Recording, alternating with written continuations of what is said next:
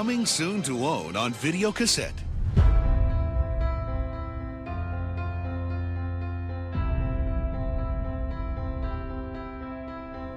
Back on the Y2K front, despite all of the assurances that the Y2K computer problems are under control, Team's debut of Star Wars to be the opening act for a multi-billion dollar summer show. Only one question remains. Just how many box office records can one movie break? You take the blue pill, the story ends. I see dead people. Malkovich, Malkovich. You take the red pill, you stay in Wonderland. And I show you how deep the rabbit hole goes. I will not apologize for what I need. I will not apologize for what I want. Five, four, three, two, one. Happy 1999.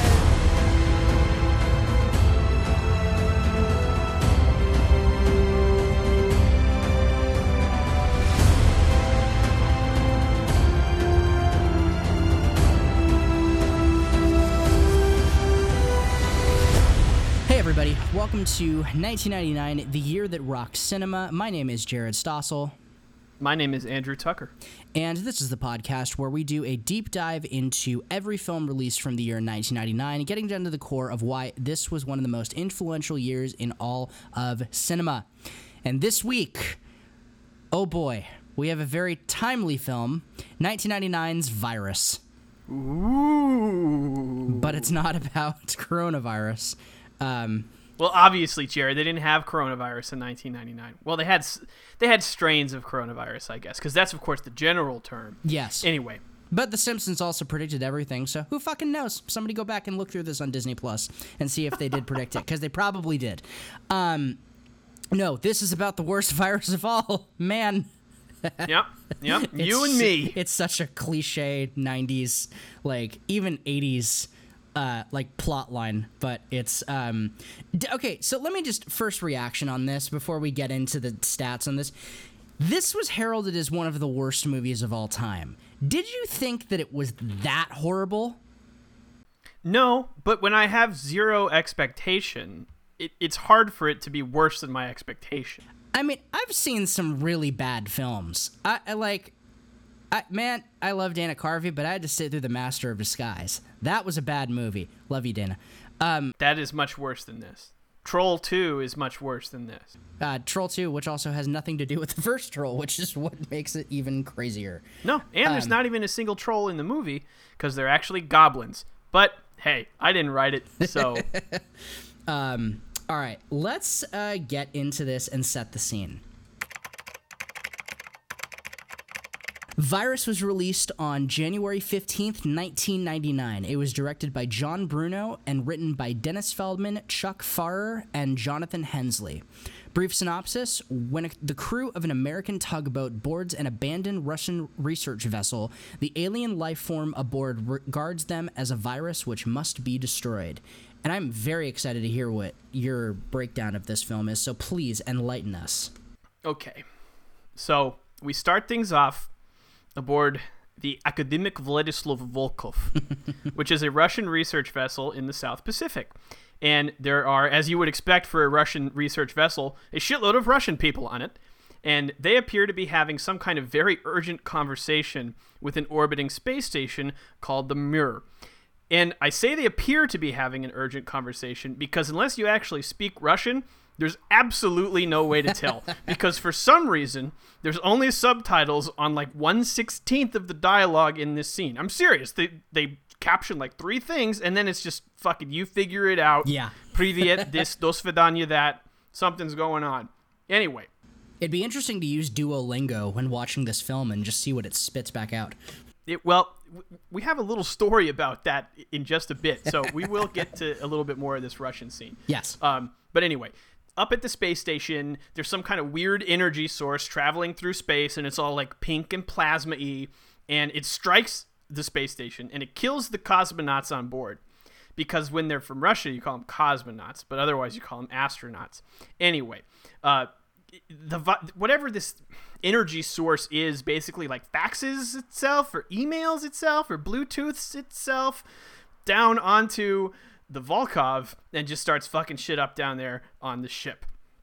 So, a week later, there's this crew of dopey American people, and they're driving a tugboat in the middle of the open ocean in an extremely violent typhoon. So, when I say they're dopey, that's what I'm talking about. Their drunk, vaguely Irish, vaguely Scottish, mostly American sounding captain, Robert Everton, is hauling some kind of unidentified, mind your business type of cargo, which appears to be very valuable, but is also uninsured for some reason. And he seems to be at odds with pretty much everyone else on the ship, including the Activia yogurt lady and Alec Baldwin's brother, who are also on the ship. The storm obviously just fucking wrecks this little tugboat because it's not supposed to be in the open ocean in the middle of a typhoon. And the cargo all sinks to the bottom of the ocean. And then there's this scene where Everton is sticking a gun in his mouth to blow his fucking brains out. And for a moment, it's hard to tell whether that's Everton's character giving up hope or Donald Sutherland realizing he's made a huge mistake by being in this dumb fucking movie. But either way, it happens. And right when he's about to pull the trigger, something happens that changes their fate, as Merida would say. The crew's luck seems to turn around when they happen across the abandoned Volkov, which they are able to identify through a convenient book that just so happens to have pictures and descriptions of like every ship ever. Like they see this boat and they're like, "What boat is that? It looks Russian." And it's like, "Yeah, no shit. What gave it away? The giant Russian letters on the side." And then Jamie Lee Curtis is like, "Let me look it up in my magic ship encyclopedia," and she does, and then they know everything about it. So anyway, they climb aboard and they're like, "Hey, fuck it, we're gonna put a lien on this boat."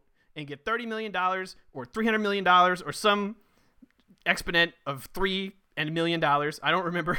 Um, so anyway, I don't, I don't know. The ship is dead in the water. And so they decide they're going to get the power turned back on. And once they do that, they're ready to rock and roll, get the fuck out of there and go get their cash. But not really because shit starts to go haywire. First, there's these little robots that look like Wheelie from Transformers, and they start showing up, and they like some of them kind of look like the little doll thing that crawls out from under Sid's bed in Toy Story, and they're just like little Tinker Toy guys walking around the ship, and everyone's like, "What the fuck are those?"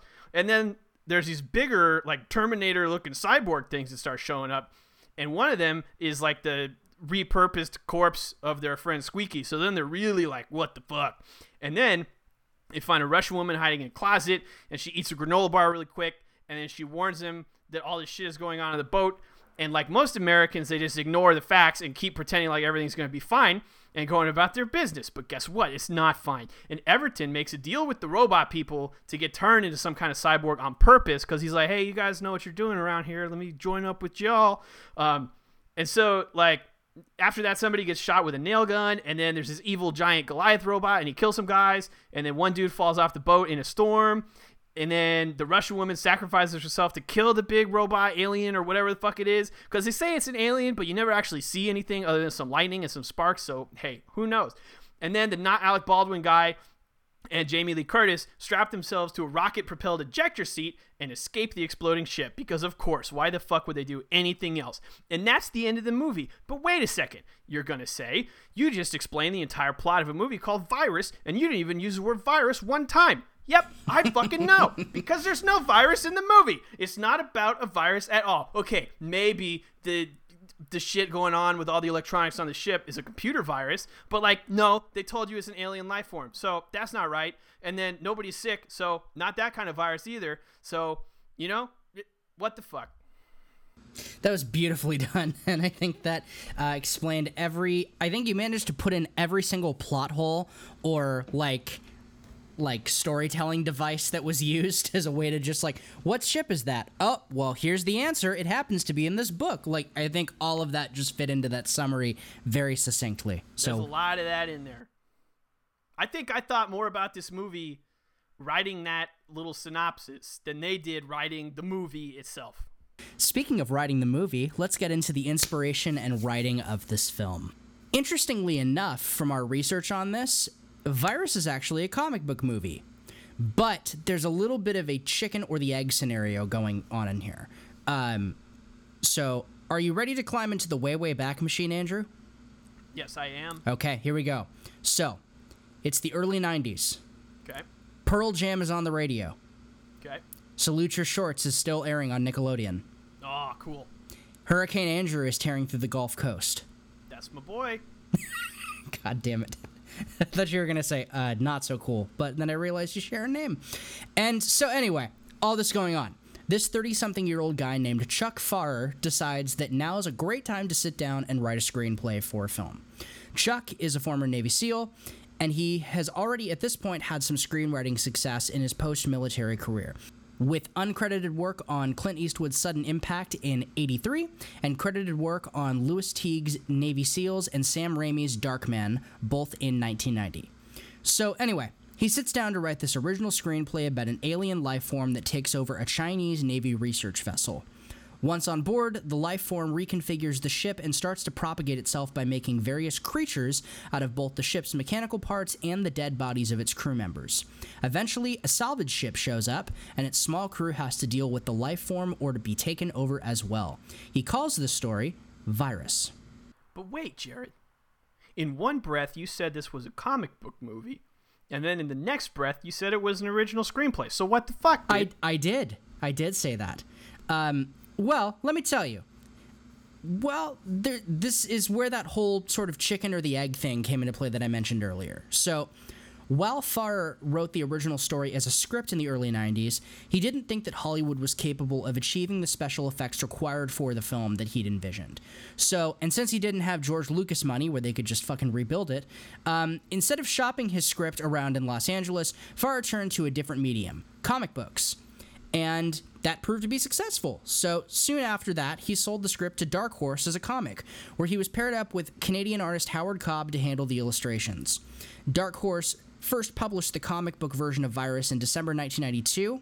And the execs at the company apparently thought very highly of the series because after the original comic book series was released, they published it as a trade paperback not once but twice before the property was ever optioned for a movie. Okay, that's And pretty good. Before I pass this off to you, just a little history lesson that I wanted to share. What is Dark Horse Comics, some of you may be asking?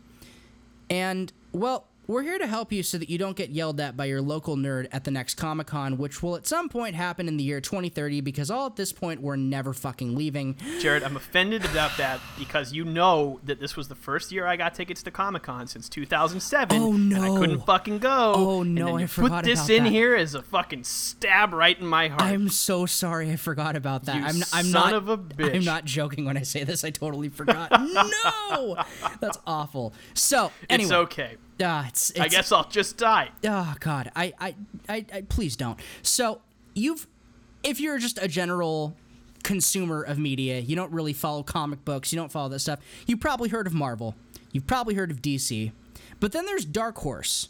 So. Dark Horse was a comic book company that was founded in 1986 in Oregon by Mike Richardson. They've published a lot of darker stories over the years, including some characters you might recognize Hellboy, Sin City, The American, and even The Mask. Upon research, and I didn't know this, yes, that mask, the one with Jim Carrey, that was a comic book first. Okay. So they've even published highly successful adaptations of licensed content like Alien, Conan, Buffy the Vampire Slayer, and before they were acquired by Disney, Star Wars. Um, their most recent and successful franchise is Gerard Way's The Umbrella Academy and The True Lives of the Fabulous Killjoys, which was based off of characters created for the fourth My Chemical Romance album. And since its release, The Umbrella Academy has since become a hit Netflix television show excuse me, a hit Netflix television show. But with all this, Dark Horse has an amazing reputation for the material that they put out. It's very safe to say that. And it makes a lot of sense that a company like Dark Horse would latch onto a series like this. It's dark, it's got a sci-fi edge to it, it's kind of weird. It's a really it's a great fit. And I tried to read it before we did this episode. Oh. But my local comic book store closed due to COVID. So Like permanently or permanently closed. God damn it. Yep. So rest in peace. I, I did not read it. I read a few panels here and there just to get a, an idea for it. It's pretty cool. But the comic book was not the only inspiration for the movie. Uh, it was also inspired by a pretty long standing literary tradition, which is something called the ghost ship. One of horror and science fiction's most common plots during the 19th and early 20th century was the ghost ship.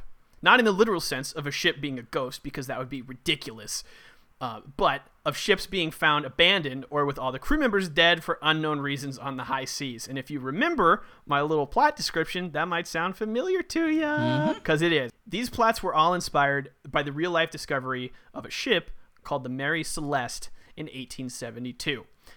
The Mary Celeste was an American merchant brigantine, which is a two masted sailing vessel for those of you who don't know anything about boats. Like me. And it was discovered adrift and deserted in the Atlantic Ocean off the Azores Islands on December 4th, 1872. Uh, it was found by a Canadian brigantine. What's that mean again, Jared? A two masted sailing vessel. Good, you're listening. I am. That that boat was called the De Gracia? De Gracia? I don't know how you say it. It's like a Latin Canadian thing. It's like De Gracia, eh? Anyway, this fucking Canadian boat found her in like this disheveled but still seaworthy condition under partial sail and with her lifeboat missing. And the last entry in the log of the boat was dated 10 days before that. So, the boat had left New York City for Genoa on November 7th and was still amply provisioned when they found it. So, that means it still had all the shit like food and water and all that fun stuff on there. Yeah. The cargo of denatured alcohol was intact, and the captain's and crew's personal belongings were undisturbed. But none of those who had been on board were ever heard from again. Do you see any ghosts? No. This spooky old ship looks deserted to me. Well, if I know Shag and Scoob, they're already aboard. Come on, let's find them. Yeah, and maybe we can find some clues as well. Just like most unsolved mysteries, uh, plenty of people seem to have some solid but wild ideas about what happened to the crew of the Mary Celeste. Some people claim that the crew abandoned ship due to some unusual side effects from the alcohol fumes that were coming off the cargo. So basically, they smelled these alcohol fumes and they went fucking ballistic and they bailed. Others blame the disappearance on some kind of natural phenomenon, like a submarine earthquake or a waterspout, which doesn't seem super viable to me. Uh, and then you've got people who think the ship was attacked by a giant squid or that there was some sort of paranormal intervention involved with the disappearance. So that's the least likely, but also my favorite category. the actual facts of the case are not as mysterious as some of these conspiracies make them out to be. Uh, and while it seems pretty clear that there was some kind of foul play going on, court officers in Gibraltar attributed the incident to one of three likely possibilities. One of them was mutiny by the crew, the other was piracy from the crew of that Canadian ship or other ships, and the third was a conspiracy to carry out insurance or salvage fraud. So basically, they bailed on the boat with the plan to come back to it later and then make money by by salvaging it, which is exactly what the crew in Virus wants to do to the Volkov. So there you go. Interesting. Uh, yeah. So, out of fairness, there was no convincing evidence to support any of these theories. And that's one reason why the story of the Mary Celeste dominated pop culture in the late 1800s and early 1900s. A bunch of prominent authors at the time wrote stories that speculated about the reasons behind the ship, or ships that were obviously based on that ship, being found abandoned. For example, Arthur Conan Doyle kind of came up with this really weird, racially motivated madman who raided the ship and got rid of people. And that's in a story called J. Habakkuk Jephson's Statement, which is really just a clunky name for a story. Yeah, it really is. Uh, there's also a story called A Fire in the Galley Stove by William Outterson, which proposed a giant octopus as the culprit for the ship's disappearance. We had Paul Sloane's 1933 film Terror Aboard, and that basically has people discover the ship and find everybody dead, but it doesn't explain why they died. Uh, there's another horror film from 1935 called Mystery of the Mary Celeste, and that said that it was a vengeful crewman who caused all the ruckus. And what do you think was the first thing that came to mind when UFO theorists started thinking about mysterious disappearances of boats? The Bermuda Triangle.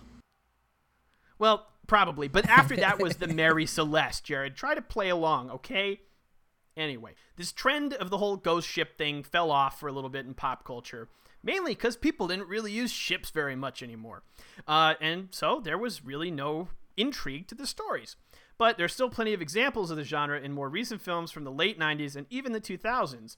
Uh, some of those include Deep Rising from 1998, Uh, Ghost Ship from 2002. Go figure that a movie called Ghost Ship would be based on this ghost ship idea.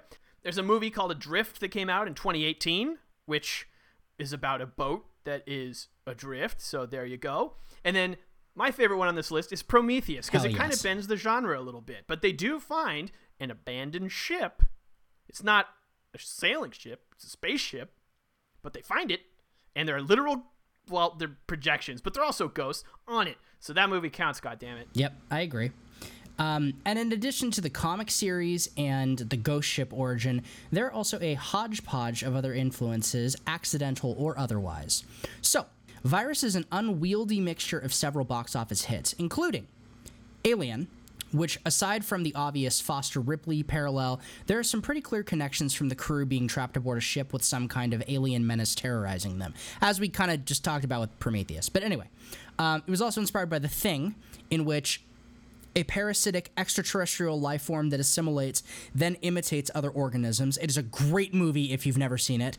Um, most zombie movies, you know, the whole reanimated corpse thing, starting back Yeah, with Night of the Living Dead, uh, The Terminator, evil human like robots, obviously, and a film called Hardware, in which the head of a cyborg reactivates, rebuilds itself, and goes on a violent rampage in a space marine's girlfriend's apartment. I need to see this movie.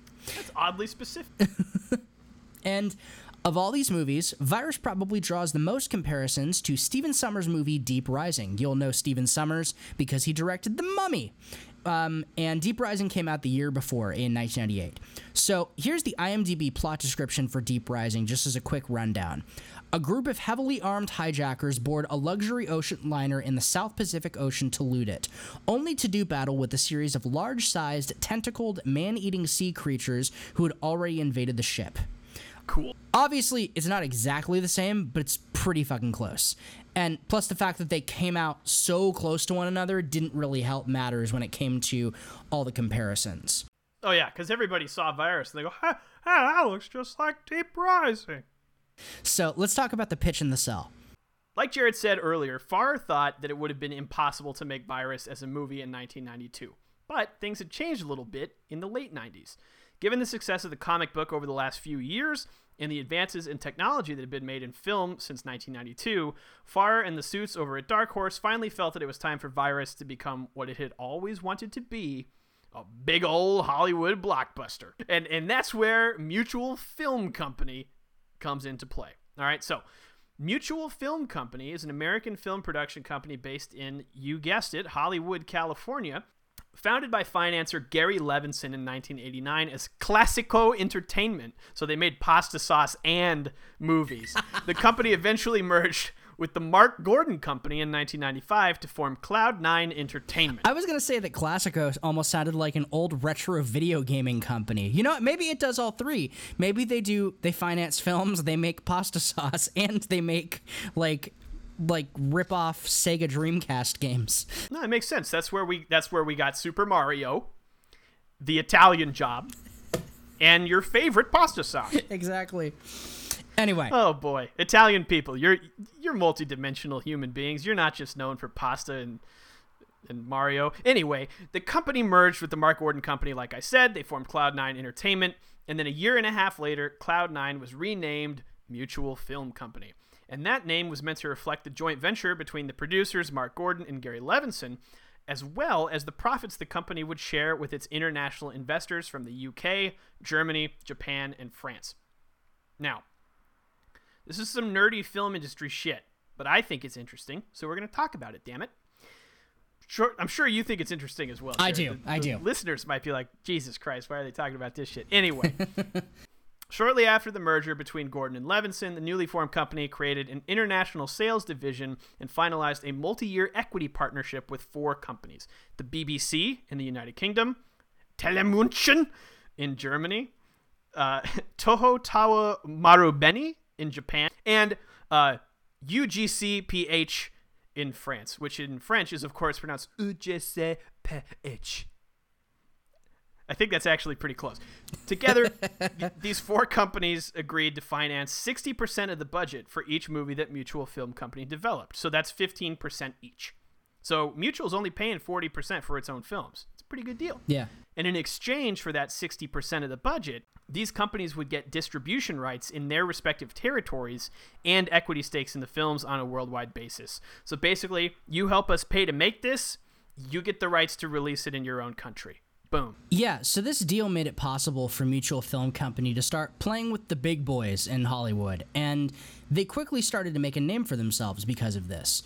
Soon, the financier was signed on to co produce and finance several feature films for the industry's biggest studios.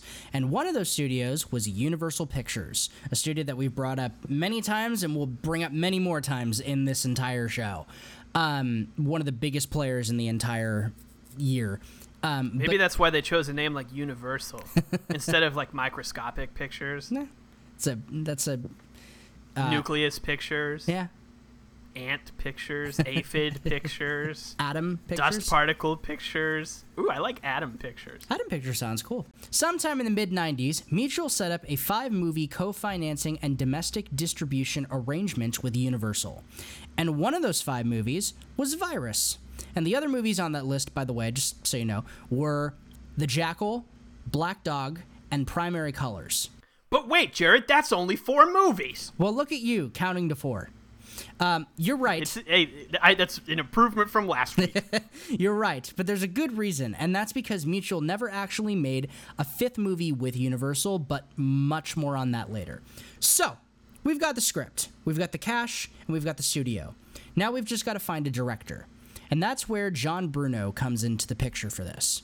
Leading up to Virus, John Bruno was not known as a director by any stretch of the imagination.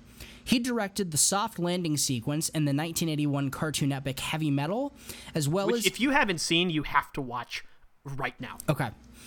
As well as a Terminator 3D film attraction at Universal Studios that I've been on, and it's fucking awesome. It's sad that it doesn't exist here anymore. It was called T2 3D Battle Across Time, and that came out in 1996. The future is coming. Coming after you. Ruthlessly, relentlessly, engulfing you, overwhelming you, until it ultimately terminates you. And only one thing can save you. I said I'd be back. Terminator 2 3D Battle Across Time. An incredible new way to ride the movies only at Universal Studios in Orlando, Florida. Hasta la vista, baby. But literally, that's it. Just those two things. And they weren't even technically short films um, a sequence and a theme park attraction. And his directing career didn't exactly take off after Virus either.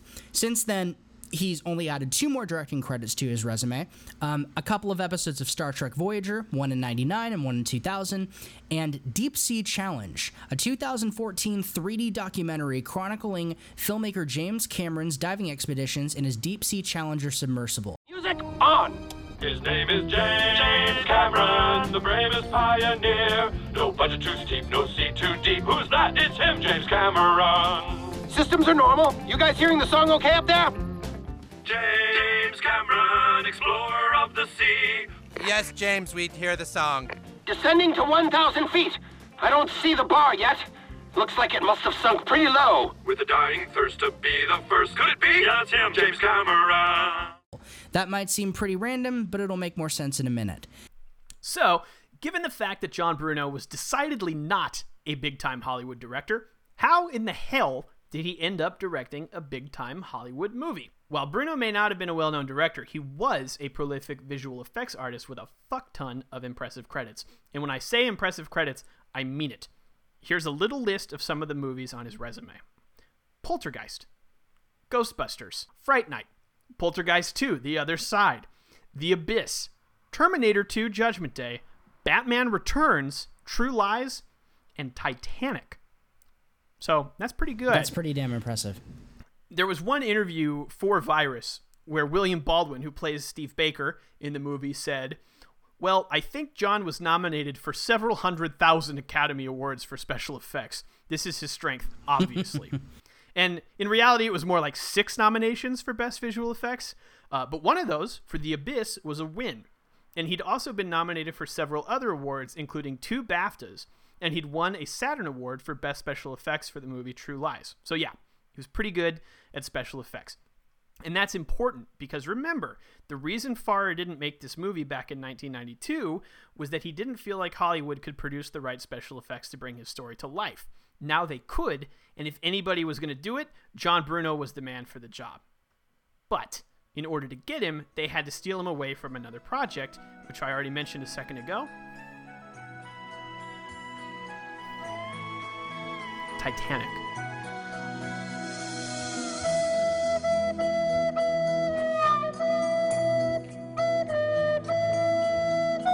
In 1997, around the time that Virus was in its early stages of development, Bruno was about to start work on the visual effects for Titanic. See, Bruno was a longtime mentee, not manatee, mentee. Those are different things. I didn't know that before, and I signed up for a tutoring job, and they were like, Your mentees are going to show up. And I got so excited, and I brought cabbage for them, but they were people, and they didn't want the cabbage, and it was very sad. Anyway, Bruno was a longtime mentee of James Cameron, and he'd worked with him on The Abyss, for which he had won an Academy Award, of course, and Terminator Dos. He'd also traveled with James Cameron aboard the Akademik Keldysh, which was a Russian scientific research vessel, sound familiar, Mm-hmm. that James Cameron used on an expedition of the Titanic while preparing to make the film. So, you got this special effects expert named John Bruno, who has also spent a shitload of time on a Russian research vessel. Seems like a pretty good fit, right? And, by the way, that weird random directing credit for Deep Sea Challenge kind of makes sense now, doesn't it? Absolutely. Uh, there's another little fun fact to bring in here, too, which is that one of the producers on Virus was Gale Anne Hurd, who at the time was married to Jim Cameron. Yep. So there you go. Uh, anyway, Bruno's getting ready to dive headfirst into the whole Titanic thing when he receives an offer to direct his first feature film, and it's called Virus. And he does what any aspiring Hollywood professional would do he accepts. So, Jared, now we have our captain, John Bruno. We just got to find our crew. Yes, we do. So let's go and talk about our crew. And first off on this list is none other than a and fucking awesome actress named Jamie Lee Curtis who plays Kit Foster. And most people know her, and I know Andrew made As the, the ac- Activia the yogurt lady. yogurt lady a little while ago. But Jamie Lee Curtis has the most regular bowels in Hollywood, and you can take that from me. Jamie Lee Curtis was in motherfucking Halloween as Laurie Strode. She was in one, two, and then Halloween H2O 20 years later, and she's fucking awesome in these movies. Uh, she's also labeled herself as somewhat of a scream queen, which is uh, a general term used for female protagonist in horror films. So she appeared after Halloween in The Fog, Prom Night, and Terror Train, among some other films. Um, but those were some of her most prominent. She was also in A Fish Called Wanda, True Lies, Trading Places, My Girl, and many, many other films. Um, after 1999. She was in Halloween Resurrection, uh, Disney's Freaky Friday. She was recently in Knives Out, and she's also had some memorable TV appearances on shows like New Girl, NCIS, and uh, ironically, Scream Queens, which she was hysterical in. And of course, she returned as Laurie Strode in the recent Halloween reboot and its upcoming sequels, which we will now have to wait another year for. But anyway. Um, it's okay, Jared, because we're not going to get a real Halloween this year either. There's very few casting stories for this movie, but there's one very memorable story from Jamie Lee Curtis. And that is that she hated this film. She really doesn't She like really all. hates this film. So she's on record as saying this is, quote, the worst movie ever made. And in an interview with IGN.com, um, Jamie Lee Curtis said the following about Virus. This interview was back in 2003. Quote Rob Reiner, for his 40th birthday, had a bad show business party where everybody brought show business clips. Rob's was him playing a hippie on Gomer Pyle USMC in 1964, singing Blowin' in the Wind. Virus is so bad that it's shocking. That would be the all time piece of shit. It's just dreadful. That's the only good reason to be in bad movies. That's then when your friends have bad movies, you can say, ah, I've got the best one. I'm bringing Virus. That's Um, amazing. An all-time piece of shit. So Those comments were made in 2003, and you may think that she may have changed her opinion as the years have gone by. Sometimes people will look at stuff and they'll go, Yeah, okay, it wasn't that terrible. It just looked very dated and crappy for the time, but it's got kind of a following. It's it's okay. No, you're wrong. So back in 2018, Curtis was speaking at CinemaCon about the revival of Halloween that we talked about earlier. And she stated the following when asked something about the making of Halloween. And she said, quote, it is still terrifying in its simplicity. Jason Blum has enthusiasm like a virus, and a good virus, not like the piece of shit virus I made in the 90s. and you know what? She knows a thing or two about making shit because of all that fucking probiotic yogurt Oh that she eats. God, I can't believe you just said that, but I also can. um, she added that she lobbied hard to have the director fired and replaced by Steve Miner, with whom she had made Halloween H2O 20 years later in 1998. However, he wasn't available as he was working on another staple of the 90s, Dawson's Creek.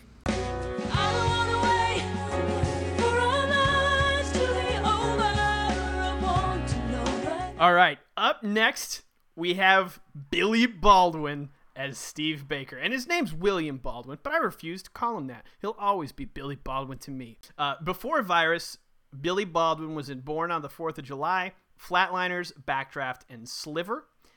And after, he was in a, a few more movies, including The Squid and the Whale, which is an excellent little indie-ish kind of movie. Forgetting Sarah Marshall, he was the voice of Batman in Justice League Crisis on Two Earths and a variety of other film and television shows. And most recently, he has starred as David Riker on the Purge TV series on USA Network and as John West in Netflix's Northern Rescue. And, and USA Network is USA Network, just in case you weren't clear on that. Uh, next up, we have another pretty legendary actor, Donald Sutherland, who plays Captain Robert Everton in the film. He also plays uh, Kiefer Sutherland's dad in real life. He does. Um, so before Virus, he was in the he was in a lot of great films before Virus. So he was in The Dirty Dozen, MASH, National Lampoon's Animal House, Invasion of the Body Snatchers. Uh, as I referenced on the Sixth Sense episode, he was in Ordinary People, the most fucking depressing movie of all time. Uh, JFK, Outbreak, and A Time to Kill. After virus he was in. The italian job cold mountain. Which of co- was of course made by progresso pictures. Uh, no classico pictures. Classico pictures i apologize. Uh, he was in the italian job cold mountain pride and prejudice and most notably he played president snow in the hunger games franchise. He actually plays a really great villain in those movies so um, who do we got up next? We have joanna pacula as nadia before this movie, she first gained attention for her work as a model in Vogue, and not in the Instagram and Twitter version of Vogue where you Photoshop it on there yourself. She was really in there, okay? And she had a breakthrough performance after that in 1983 for a film called Gorky Park, which is just a horrible name for a film. But hey, she got a Golden Globe nomination for it, so there you go. Yeah. She's also appeared in a bunch of stuff since 1980, including the Western epic Tombstone, which is one of my favorite. It is a fucking awesome movie. just, just the best. Val Kilmer in just peak form. She also appeared in two other movies in 1999, so we're going to get to talk about her a couple more times. One of those was The Art of Murder, which was a made-for-TV Canadian movie, uh, so it was very polite, and Error in Judgment. After Virus, she was in a bunch of other film and TV roles, but really nothing very specific that you'd recognize, so we're not going to mention any of them. Um, next up, we have Marshall Bell, who played J.W. Woods Jr. Um, before, so his career is interesting. So, a lot of his roles are made up of bit parts, but specifically where he appeared, uh, particularly like pre 1999, is very interesting. So, he has quite an extensive filmography. He appeared in A Nightmare on Elm Street 2, Freddy's Revenge, Stand By Me, Twins, Total Recall, Starship Troopers, Tucker, the Man in His Dream, and Natural wait, Born wait, Killers. Tucker, the Man in His Dream? that was going to be the name of my biography when I finally made it. You could you could still do it. It could be it could be a little nod to the movie. Ah, I'll think of something else. um, we'll also be seeing him again in 1999 for films A Slipping Down Life and Black and White. After 1999, he's continued to have an extensive filmography, appearing in films like The Rum Diary, The Bling Ring, and Rules Don't Apply, among many others. And I think there's a few television roles that were thrown in here and there. Up next, we have Sherman Augustus, who plays Richie, whose name you hear a lot in this movie because one of the characters says it at the end of every fucking sentence. But anyway, Sherman Augustus, before he was in Virus, he was a football star. That's right. He played college football at Northwestern College in St. Paul, Minnesota, and then he went on to play professionally for the San Diego Chargers and the Minnesota Vikings. So, there you go. And then prior to 1999, he appeared in a few movies. For example, What's Love Got to Do with It? Colors and Rumple Rumpelstiltskin. He was also in some TV shows like Murder She Wrote, The Nanny, Chicago Hope, and The Sentinel.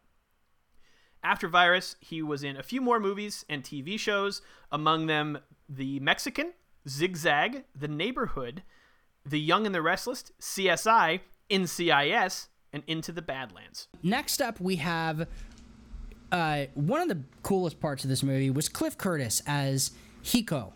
And before 1999, I think it's safe to say with Cliff Curtis that he has an amazing run of films both before and after 99. So before this movie, he was in uh, Jane Campion's The Piano, Deep Rising, and Six Days, Seven Nights. And it's kind of funny that he's in Deep Rising because he kind of did two similar films back to back.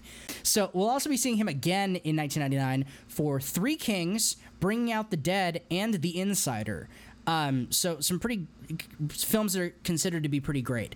And since then, he's gone on to be in a great deal of film and television shows, uh, including in film Blow, Training Day, The Majestic, Whale Rider, Live Free or Die Hard, 10,000 BC, The Meg, Fast and Furious presents Hobbs and Shaw, Doctor Sleep, and he is set to appear in two of the upcoming Avatar sequels, which will most likely be released 100 years from now. He has also appeared as Travis Manawa recently in Fear the Walking Dead on AMC. So there you go. I, I think Cliff Curtis is a cool story. Everybody kind of likes to give Taika Waititi credit for being like the, the Maori guy in Hollywood. You know what I mean? But like Cliff Curtis was was representing for a long time before Yeah. that. So I think it's kind of cool. And I think and it like it plays a little bit of a role in the movie.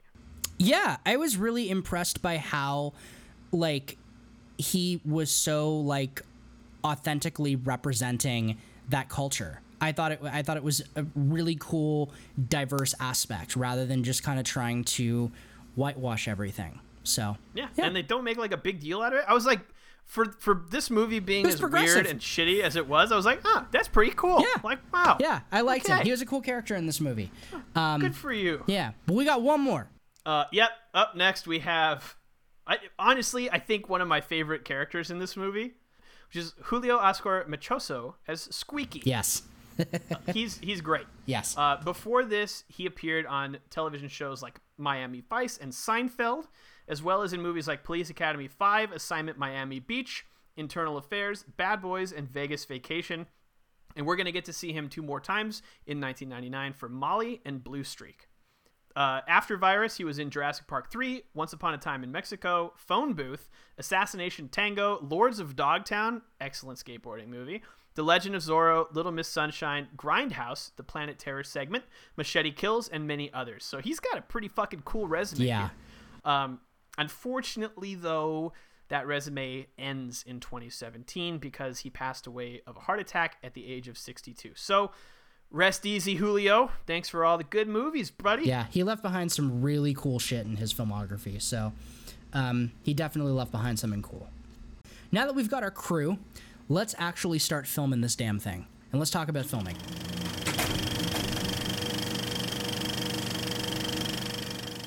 Uh, principal photography began for Virus on January 30th, 1997, and it wrapped on June 7th, 1997. And yes, you heard that right. Virus was filmed in 1997, two years before it hit theaters for the first time in January 1999. Wow. So if that's What's with the delay, my friend? so if that sounds a little unusual to you, it's because it absolutely is. But this wasn't an exercise in extreme preparation, unfortunately.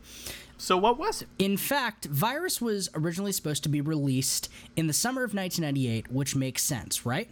You'd think. It does. Yeah, being filmed in 1997, that makes perfect Yeah, sense. so you've got the perfect recipe with this for a big summer blockbuster. You have a cool premise, you have a big studio horror sci fi flick, a sizable budget, killer special effects, and a top tier cast. So, to answer your question of what happened, well, after Virus completed production in the middle of 97, the studio originally scheduled it for release on August 14th, 1998, smack dab in the middle of summer blockbuster season. And that seemed like a really great plan. Until a company called Dimension Films announced that a little horror movie called Halloween H2O 20 years later would be coming out on August 5th, just one week earlier.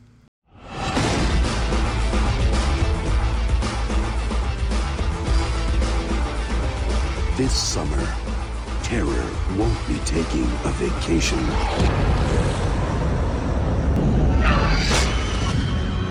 Halloween H2O. It's Halloween. I guess everyone is entitled to one good scare.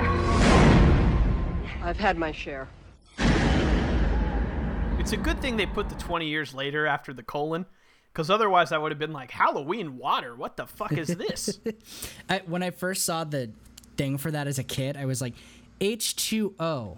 That's water. Oh, does it take place in like a submarine? Like my mind automatically jumped to like the Friday the 13th thing, where it's Right, like right, Jason right. takes New York or uh, Jason under or like whatever fucking sequel they have for that. it's movie. like it's like Jason, but he's wearing a red beanie and like a powder blue shirt, and he's down there with Bill Murray, and they're doing like the Steve Zissou the thing, Life Aquatic with Michael Myers. the Death Aquatic. The Death Aquatic. Bro. Nice. All right, trademark 1999 podcast. There we go.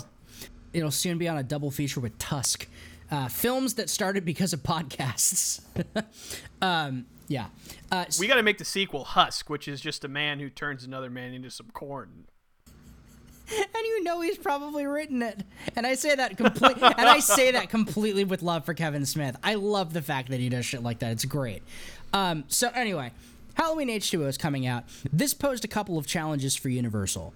One, the Halloween franchise had been one of the most popular franchises in horror since the original movie came out in 1978.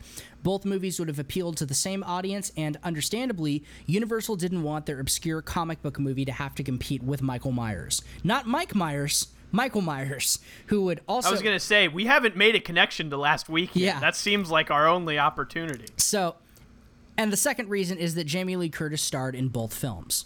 So, rather than taking their chances up against the Halloween sequel or forcing Jamie Lee Curtis to compete against herself at the box office, Universal decided to move Virus to October 1998, which might which make sense because it's kind of a horror movie. You're releasing it in October, might be okay. I was gonna say that seems like that would have made more sense for Halloween because it's in October, which is when Halloween is. Yeah. But I think, and this is interesting because I think Halloween was like, we're actually a little bit nervous about this virus movie. And so we're going to get in front of things and we're going to release Halloween the week before virus. That's the only logical reason I can think of to release it in August in the first place because I what I don't know how many Halloween movies they made, but 3 quarters of them at least came out in October. They've made, um, hold on, eight with the original series, two Rob Zombie remakes, and then they made the new one, which is going to have three films. So at the time, they would have made seven already. Right. Okay. So there are 1, 2, 3, 4, 5, 6, 7, 8, 9, 10, 11, 12, 13 total, which is pretty cool. Yeah, that's right. um, by the time by the time the Halloween sequels that are planned come out, there will be 13 total Halloween movies. And of that 13, 1, 2, 3, 4, 5, 6, 7, 8 were released in October. Yeah. So it is unusual for Halloween to come out in a month that is not October. Uh, the only other one that came out in August, by the way, was Halloween and Halloween 2, the Rob Zombie one. Yes. Yeah. He definitely pushed that. I mean, and if you've seen those movies, they're fucking dark. It makes sense they're out in October. But anyway. And then Curse of Michael Myers came out in September of 1995. This is a huge tangent, but all all of this is really just to say I think that that the virus people had the Halloween people a little bit spooked. Yeah. And that's why they pushed up that release. So they pushed it to October of 98. And then, unfortunately, after they decided to delay this movie, The general consensus among critics and audiences was basically, well, if they didn't think it could compete with Halloween, it must be because they think it's bad. When in reality, it was probably the reverse that they didn't know what was going to happen. They were guaranteed that Halloween would do well, but they didn't know if something else was going to dethrone it. And this only caused the buzz around the movie to fall even further. So the studio eventually decided to delay the release of Virus once again, this time to January of 1999. And this is important to note because January is typically considered a dumping ground for releases that have lower expectations. So, in many ways, the nail was driven into this movie's coffin before it was ever released, which is a bit unfortunate. Yeah, totally. It, I, I mean, it was not set up for success. Yeah. Right. Um, but all that stuff was kind of a detour from talking about filming, which is what we said we were going to do in this part of the show. So I'm gonna I'm gonna get to that.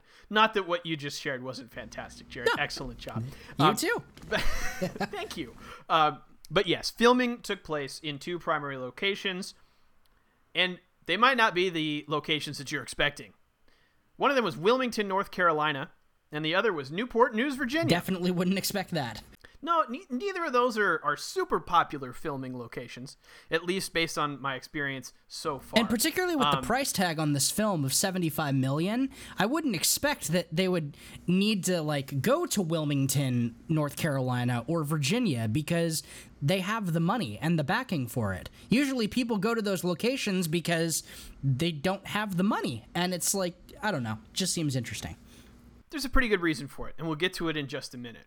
But as far as like locations go, that's pretty much all we get for this movie. There's not a lot of information out there. Like if you go on IMDb, it's like North Carolina and Virginia. You want to know more? Look on page four of Google. So, not very much stuff to find. All right so, then. Gonna move on. Uh, but one thing that's pretty cool about this movie is that like 99.9% of it takes place on a boat. Other than the little scene in the space station, there's a little tiny scene in a helicopter. That's about it. Everything else is on one boat or another boat, right? And about 99.9% of the movie was filmed on an actual, honest to God, real life ship. So that's pretty cool. Nice. As I said in my rundown, the bulk of the movie takes place on a Russian research vessel called the Volkov, which is a high tech ship packed to the gills with state of the art technology designed for communicating with outer space. So, rather than building a set, the filmmakers decided to go full send and use a real ship that was packed to the gills with state of the art technology designed for communicating with outer space. There you go. And so they did. They chose the U.S. Air Force missile tracking ship called the Hoyt S. Vandenberg. And that makes sense given the fact that John Bruno had spent a bunch of time aboard a Russian scientific research vessel. So the man knows his boats, I guess, right? Okay, so all of you sea dogs out there, we're to dive into some really nerdy shit about boats for a second. And you can miss me with your, well, technically it's a ship, not boat bullshit. Because guess what? I already know, and I don't care. It floats in the water. It's not a duck. It's not a leaf. It's a boat. It's a witch. End of discussion. it's not a witch. Also, I know that ships are traditionally referred to as she, but I'm not going to do that because A, I think it's a little antiquated, frankly, and B, because I checked the Vandenberg's Twitter bio and I didn't see any preferred pronouns in there, so I'm gonna call the boat an it because it's a fucking boat. Get used to it. All right.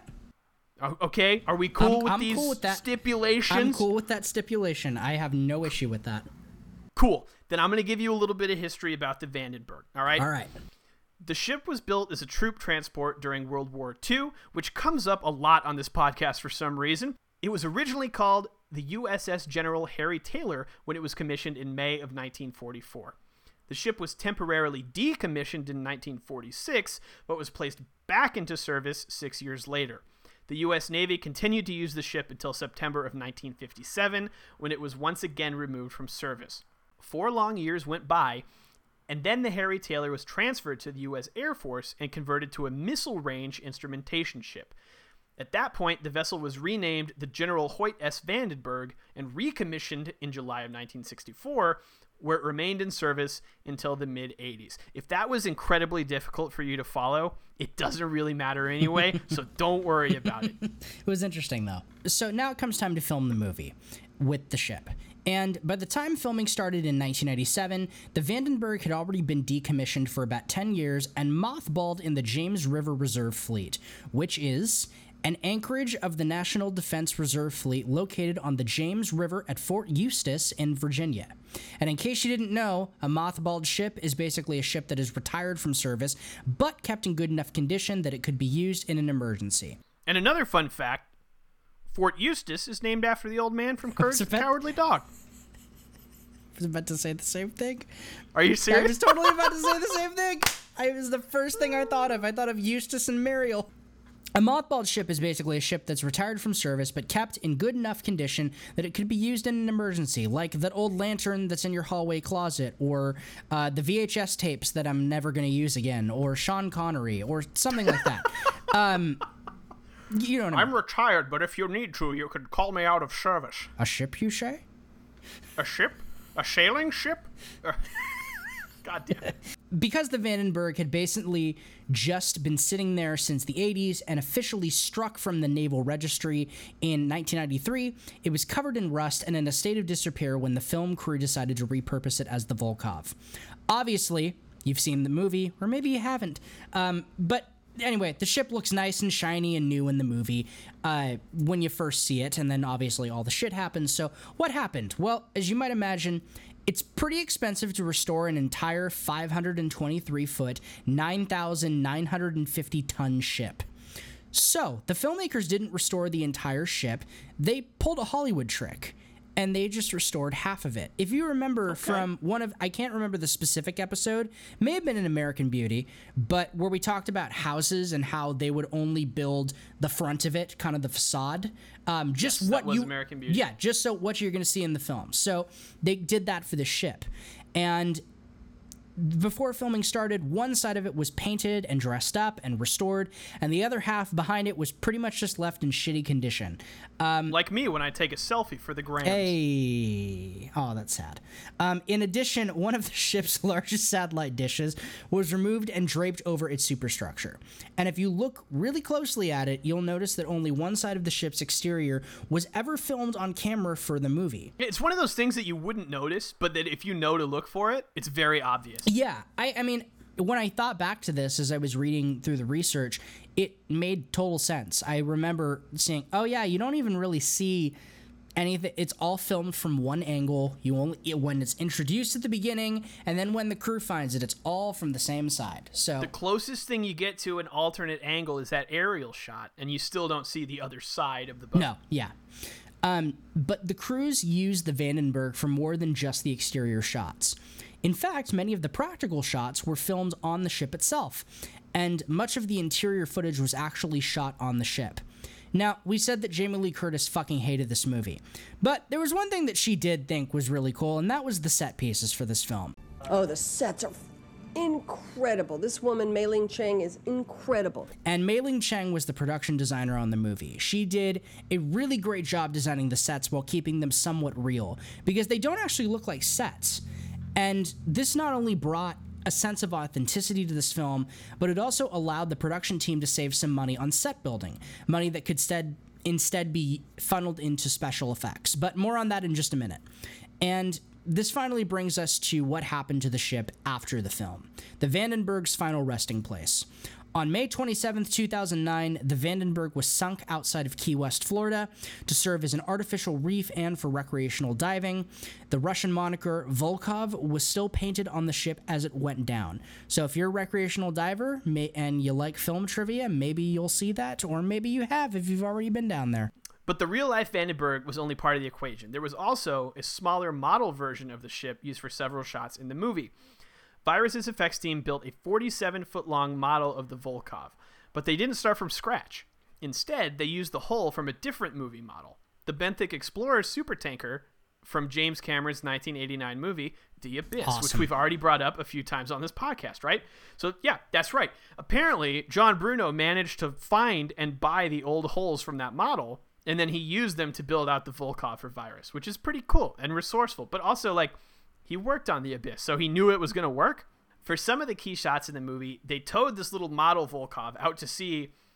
And according to what I read, it was off the coast of Long Beach, California. But also, there was only one source on the entire internet that I could find that says California was a filming location for this movie. So I don't know whether or not I believe that. But anyway, they tow the boat out into the ocean, whether it's in California or Virginia or who fucking knows where. And um, one of these shots that they filmed out in the ocean was the scene where that lightning bolt slash alien life form thing strikes the Volkov for the first time. And they took the model out and they did what effects guys refer to as sparks and arcs on the ship, which I just love as a little shorthand. Yeah. And basically, they show a video of this in the in the bonus features, and it just looks like a series of really unimpressive backyard fireworks going off on a 47 foot toy boat. But they for the final movie they spliced in those electrical effects in post production, and they blended those with the real life sparks and the smoke, and you end up getting a really cool, realistic looking effect. Nice. So that was one of the things they used this model ship for. Um, in other scenes, like the storm scene, they used the model in a giant custom built tank instead of out on the open ocean. See, the problem here was Bruno didn't think that it would be possible to generate a realistic looking storm sequence using special effects at this point in the 90s. And that makes sense considering how tough of a challenge water was for computer animators back at the time. If you think back to our Toy Story 2 episode, we talked a lot about how Pixar was having trouble making fake water for a bug's life that looked good enough as fake water. So imagine trying to make real water look good enough for this movie around the same time. There's just not really any way that's going to happen, Mm-hmm. right?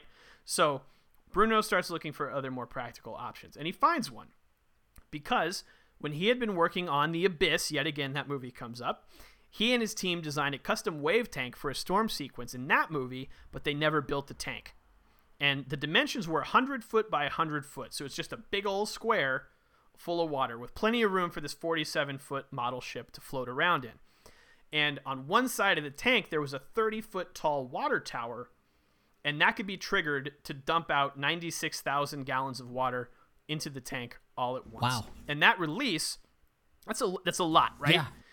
Some engineering went into this. And and that release of 96,000 gallons of water was enough to disturb the water in the tank for about 30 seconds. So it started off with this like 8-foot wave and that sort of like crashed back into itself and made this kind of chaotic wave choppy storm effect and those kind of bounced against the ship model in this crisscross pattern and you end up getting what looks like a pretty convincing typhoon. For science. right? It sounds like some mythbusters level shit. That's uh, that's super cool though, and it's it's awesome to see how far technology has come in terms of what can be done in tanks with creating artificial storms and things like that, and how this is kind of the precursor to that. Um, and of course, there's one more boat that we need to talk about in this movie, and that is the Sea Star. Now, if you haven't seen the movie, which I'm we're, we're sure you haven't, um, th- but if you did, thanks for sticking around with us. The Sea Star is the name of the little tugboat that our main characters are on before they stumble across the Volkov. And this little tugboat is put through the ringer in the storm. And if you're curious about how they filmed it, you're in luck because I'm about to tell you. Uh, the entire Sea Star was built in a studio indoors on a gimbaled set, which basically allowed the fake boat to move in any direction, essentially replicating the realistic movements of a boat in choppy waters. Of course, you can't have an ocean or storm sequence without water, so they basically just dumped a bunch of water on the set while they were filming. It's very like combining new tech with just the old-fashioned throwing water visual effect on people. So it right i it mean works. that's about as basic as it Yeah. gets There's some video of this available on YouTube, and it's kind of funny because you can see the camera guys and the other crew members that are all standing around wearing these big ass ponchos while they just throw water onto. and they're just getting blasted Yeah, so and you can tell they don't like it yeah, it's pretty funny. We've talked about the plot. We've talked about the inspiration, the pitch and the sell. Let's dive into what makes this movie really, really tick, and that is the special effects and our production stories. Yeah, so I mean, some of that boat stuff we kind of started to dip into special effects just a little bit, but we're we're gonna go balls deep now. Yeah. We've talked about this a lot on the podcast already over the last ten episodes.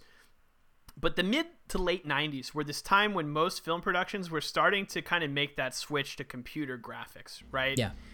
And while Virus does rely on a certain degree of CGI, pretty effectively, I will add, uh, the movie also has a shit ton of practical effects and model work. So the result is that despite being kind of a shit show of a movie, Virus actually achieves a pretty high level of realism compared to a lot of the other movies produced at the same time because that combination of practical and CGI.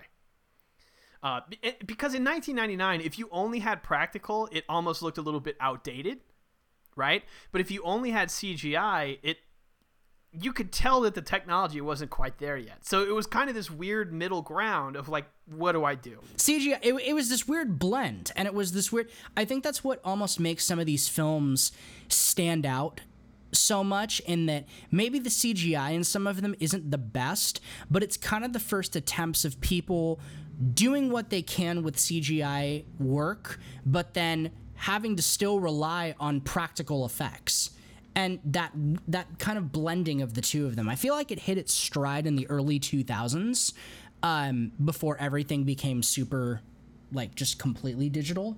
But um, it's interesting to watch films like these um, because of how they blend that those kinds of production together.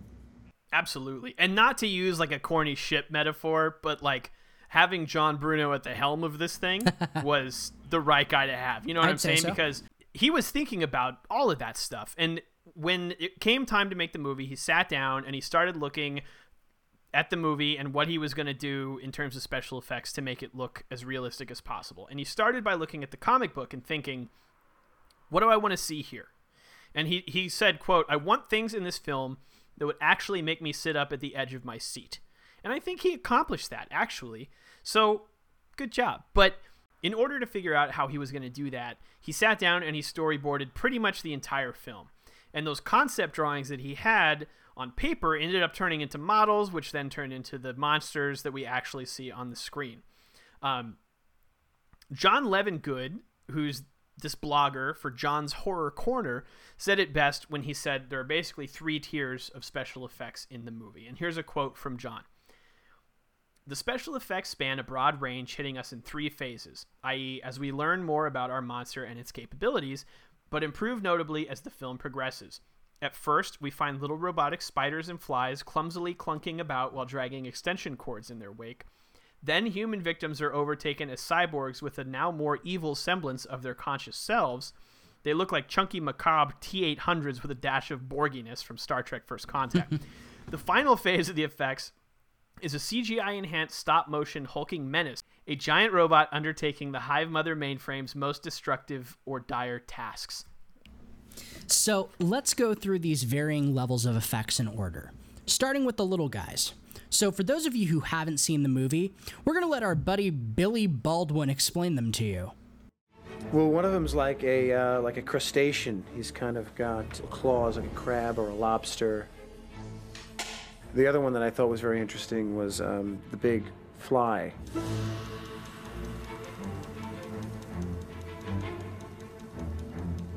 They have little tools for hands, and they have little needle nose pliers as one hand, and it'll have video camera lenses as eyes. Uh, so these small robotic creatures in the movie were developed by Steve Johnson, the robotic effects designer at XFX Inc., as well as his crews. Each one is fully robotic, controlled by one or more operators using a bunch of levers and shit to move the creature's legs, claws, eyes, etc. as needed. But eventually, the alien being soon decides that these little insects aren't the ultimate life form on this planet, so it soon moves on to bigger and better things human slash robot cyborgs. So the effects crew worked with the movie's directors and producers to develop an idea for what they wanted these human slash robot hybrids to look like. Then their engineers created an initial mock-up prototype out of wooden dowels and foam to work out the points of movement, which they could then begin actually designing machine parts for.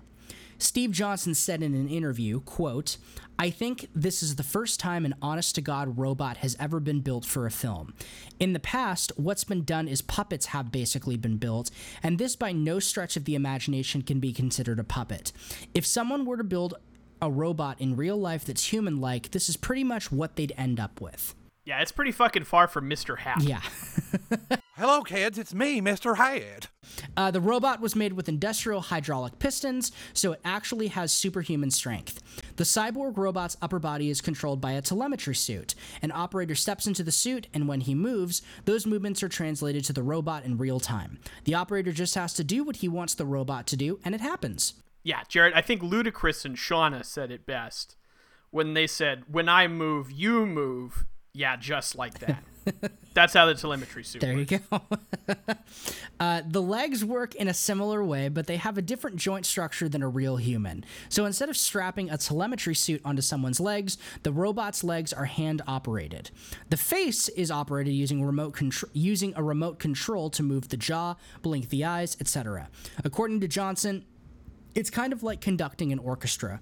You've got to have many people doing something all in conjunction to make it look like one person is doing it. Yeah, and these things are pretty fucking cool. Like let's let's be honest about that, right? Like these cyborg human hybrid things in the movie look pretty goddamn cool. They do. I think that, like, again, this goes back to that. I didn't think this was the worst movie ever made, partly because I was kind of like thinking, uh, the cyborgs are going to come out and it's just going to look really bad and it's going to look totally. Right, ti- it's gonna look like a guy with tinfoil glued to his face with Elmer's glue. Yeah. It's gonna. Look, it doesn't look like. It doesn't. It looks like I was impressed by some of the uh, like robotic work in this quite a bit. I mean, you might argue that it's too good for the movie. I I, I would agree with that. I, I, I think it's the, the the effects are better than the movie I, itself. I would agree with that. And probably the best example of that is this last example, which are these larger than human sized characters. And there are two of them, right? There's two big boys.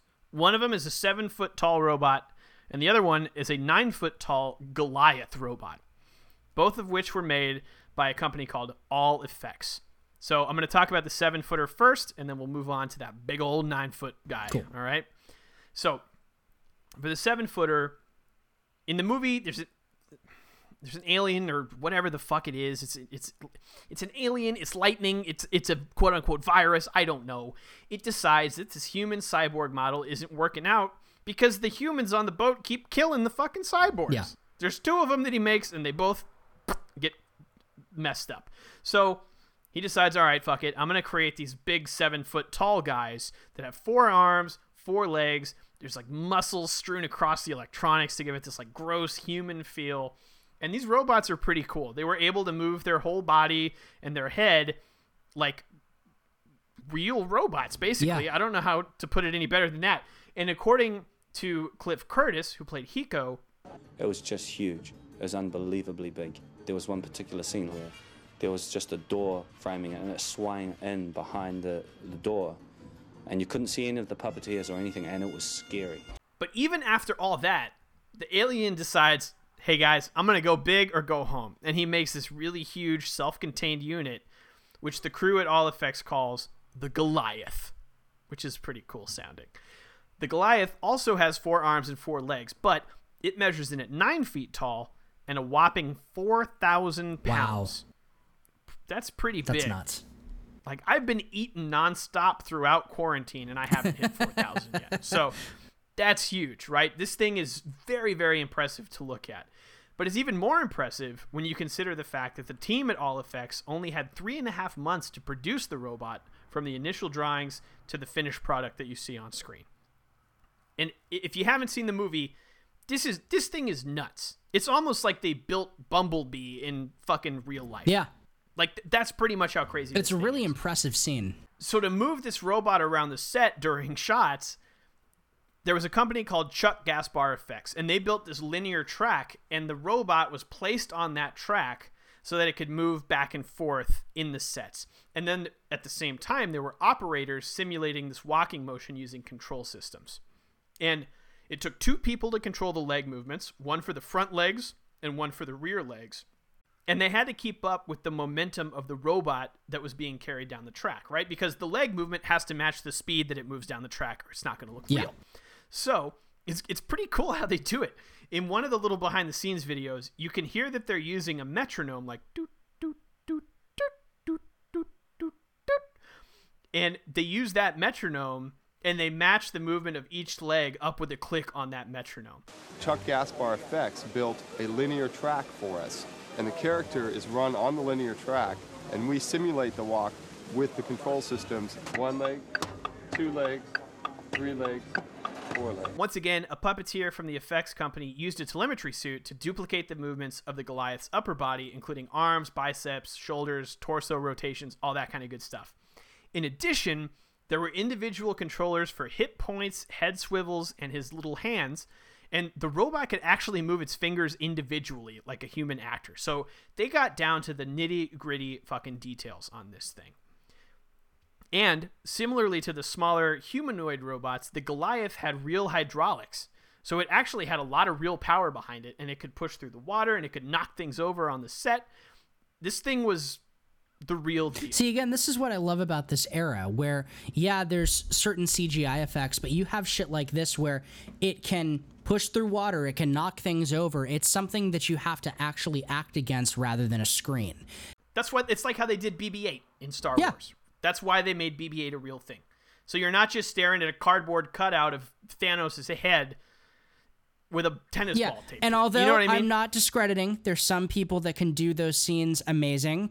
Uh, I bring up that same fucking scene from Endgame, but it's like one of the best things that I think has been the best representation of that technology and working with CGI. But it's still awesome to see things exactly like Star Wars, where you're acting against something that's physically there.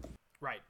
But this thing, like I said, was a very real physical presence. And it was actually a little bit dangerous because it was so fucking strong.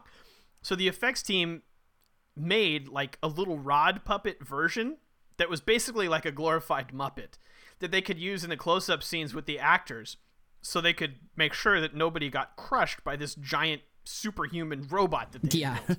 So the puppet, instead of having all these gears and, and hydraulics and all that kind of shit, basically just had like simple servos and there were wooden poles connected to it off screen so that they could like manually move the arms around without enough speed to like fling Jamie Lee Curtis into next week. so th- this whole thing took like 29 puppeteers for this and like the littler guys we talked about earlier. But that's a lot of people with puppets. Yeah, it, it really. Like I don't know if you've ever seen 29 people with puppets in one place. But 29 people with puppets is a lot of people with puppets. I did once, and I don't want to talk about it. No, I'm kidding.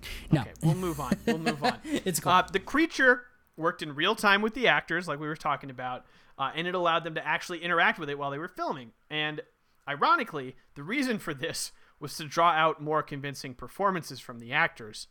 And we all kind of know how that worked out in this movie. but we'll get to It that a didn't. little bit later. um, Yeah. But as cool as all these custom built props and practical effects are, the team didn't stop there. The next stop on the Movie Magic Express was CGI. And this is where robot animation supervisor Phil Tippett.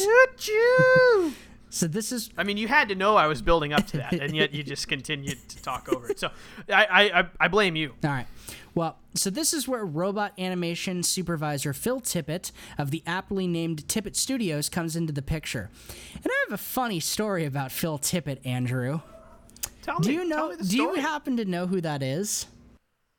I mean, I, I thought I did. Well, you're not going to like him after this.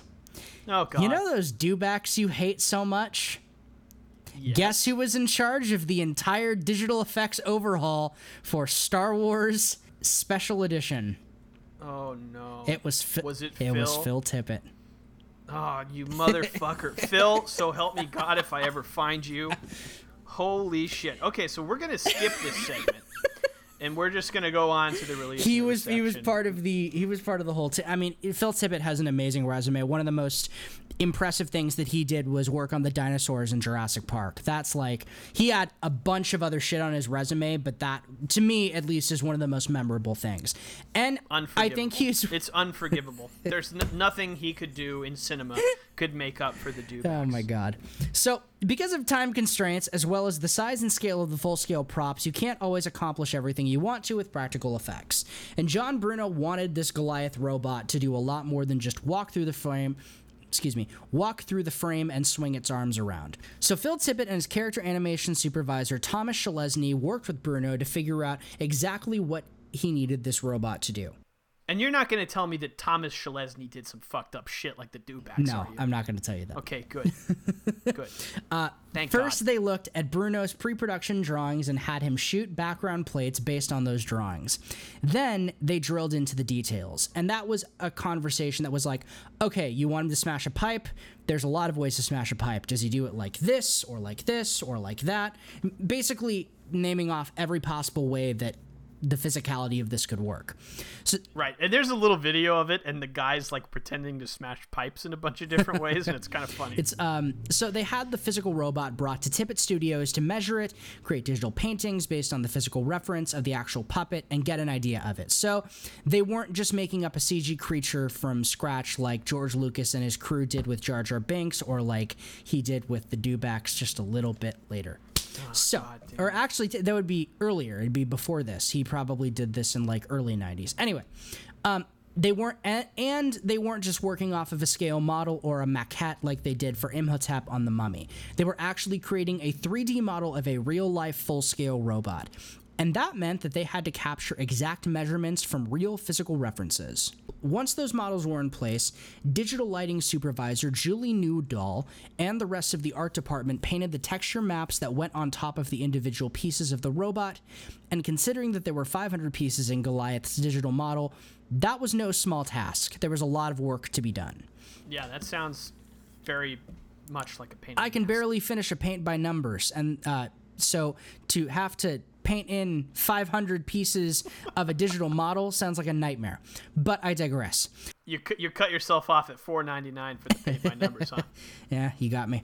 Um, from there, And that's why Mona Lisa isn't smiling because Jared stopped at 4.99. From there, the animators worked with a low res version of the puppet to animate the general movements of the robot. Once those movements were fluid, the technical directors applied higher resolution pieces to this model. And at this point, Schelesny would sit down with the animators and discuss the sequences that they needed to create. like like we talked about with the mummy right when they first started to animate imhotep there was parts where like like his his bicep was like going through his pectoral muscle and it looked weird and fucked up mm-hmm. right so it was the same kind of thing with this where they wanted to make sure that things were moving in a physically possible way before they went through all the trouble of putting all the detailed shit on there Yeah, so they had to look at like where Goliath needed to be, when he needed to be there, how fast he needed to move, where he needed to go, things like that. They were looking at like little minute details, and they wanted to capture a confident posture and a very purposeful series of movements that not only matched up with the movements of the real life robot, but could also do do more. yeah and if you watch the movie like he has a, this robot has a really good on-screen presence It does. You know what I mean? It's it's not like he's just kind of automatically like marching through the set like you would expect a man-made robot to do. Like he's he's walking with a purpose. As my uncle said to me once when I was a child at Disneyland and we were trying to make our fast pass. right? Like you can see that he is actually like he's got an attitude and a personality. And I think if they don't have that blend of CGI and practical effects, you don't get that. No. And to make sure that the CGI robot matched up with the real one so that it achieved this effect, they actually created 3D models of the set as well. That enabled them to create these realistic looking sequences in which the Goliath smashes pipes, doors, and any of these other objects in his path without hurting poor Jamie Lee Curtis. So, in addition to taking a robot and trying to make it look like a living thing, they also had to take a living thing and make it look like a robot. And of course, I'm talking about Donald Sutherland. And that might have been confusing to you because if you've seen the movie, he looks like he's really not bringing much life to it at all. Yeah. But anyway, at one point in the movie, Donald Sutherland's character decides he's going to team up with the evil alien life form in a kind of weird, like vaguely suicidal yet somehow survival motivated move. It's strange. It's like this weird, like I have nothing left to live for, but if I want to stay alive, I have to do this. And it's like, dude, just like pick a side, man. Like, you know, you're on a boat in a typhoon. If you're done, just fucking walk off the edge. But anyway, he decides he's gonna go into this whole robot weird, like, flesh shop. I I don't know what to call it. The littlest flesh shop. That's who. you know, the littlest pet shop. Yes. It's like the littlest flesh shop. Anyway, that's My disgusting. God. But the moral of the story is the alien turns Donald Sutherland into this kind of badass looking cyborg. And since it was 1999, this was not a full CGI scenario. we're not talking Grand Moff Tarkin in Rogue One. We're talking like a guy in a robot suit. So, uh, there's not actually even like a single ounce of CGI applied to his character. It's all makeup.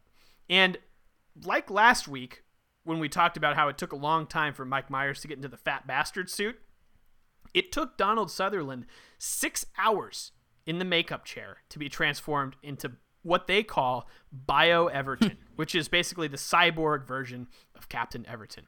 And this was such a pain in the ass that Donald Sutherland was like, all right, guys, we're going to do this one time. And so he insisted that they film all the scenes that required the makeup in one day so he wouldn't have to go through it again. And there's some behind the scenes footage of him in the makeup chair.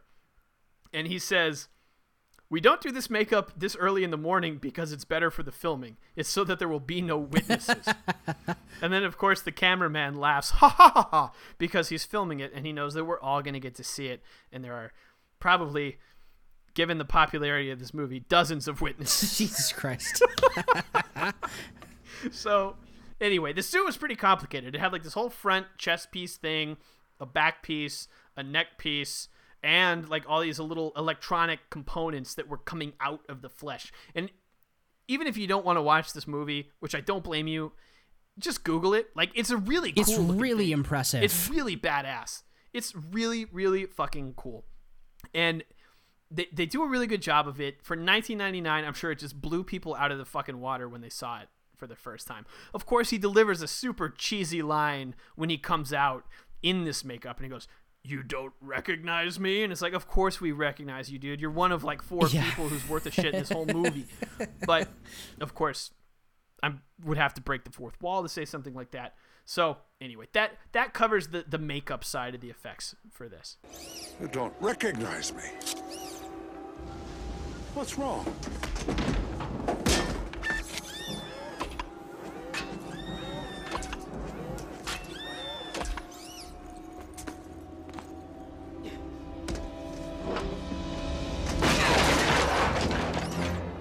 Your captain, Foster. You must treat me with respect. Yeah, so there were two other things that uh, we're going to touch on uh, to close out production stories, and that was the music. And it's just one little tidbit about this, but the lyrics of the Russian march that are heard during the end credits, you know, as the helicopter's flying out and everything's. They, they escaped the ship, but no other answers are really given to anything else. So the the lyrics that you hear are actually the names of the various cast and crew nem- members pronounced backwards. Can you pronounce Jamie Lee Curtis backwards? Sidrak El Imdej? See, see, turkey. Mm, mm. Okay, it kind of sound Russian. But so, Russian. so, Russian was actually kind of a, a a weird problem with this movie, and it's kind of it alludes back to something that Andrew had said, which was how there's some subtitles, but only for like one sixteenth of all the Russian dialogue. The rest of it is just left. There's nothing else except for like th- maybe three lines. Yeah, the first subtitle just says, I hope you speak Russian. So the other challenge that they had for this was making the Russian sound even more Russian. And what do I mean by that? Apparently, in the Russian version of this film, all of the Russian dialogue in the opening scene was entirely dubbed into Russian again. Why did they do Well, that? there's a couple of reasons. One was that Joanna Pacula delivered her lines with a very strong accent.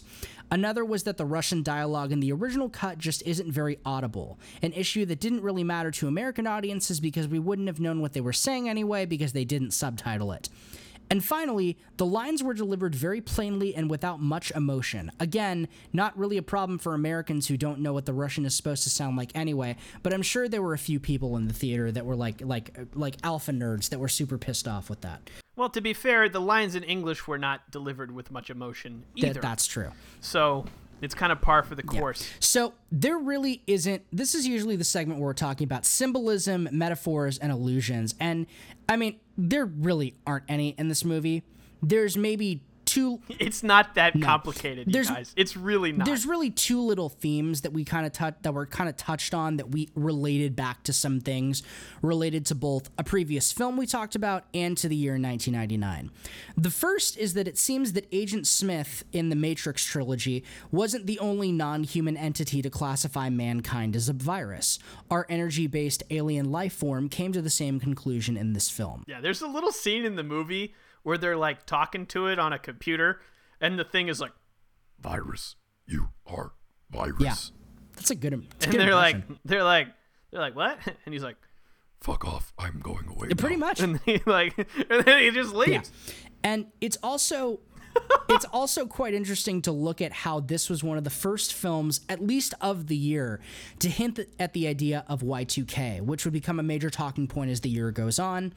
And this is when I say this, it's talking about the idea that humanity's eventual downfall would be related to, to technology taking over and crashing everything. In a weird way, this is at least the way that I looked at it. This film is almost a literal take on the idea of technology killing mankind, while The Matrix takes, yeah, there's physical aspects, but it takes more of a metaphorical approach to explaining that and more, Yeah. more of a, I agree an area of depth. So, I mean, it's a popular theme for 1999, right? Because technology is it's something that's becoming a lot more accessible to like the common person, right? Like the internet and all that shit in 1999 is something that is like it's reaching a lot of households. And so this idea of oh shit, if that alien entity can impact that boat, it could impact me, right? So I guess that's kind of the fear of it, right? And that's that ties into that whole idea of the Matrix too, which is like it could be happening to anybody. You don't know, Exactly. right? And so it, it is kind of scary, but it's not like your typical horror movie with like spooky ghosts or demons or eh, poltergeists or any of that kind of yeah, shit. Yeah, exactly.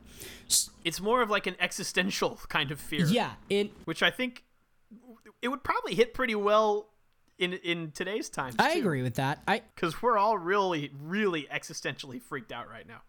let's talk about the release and reception of this film.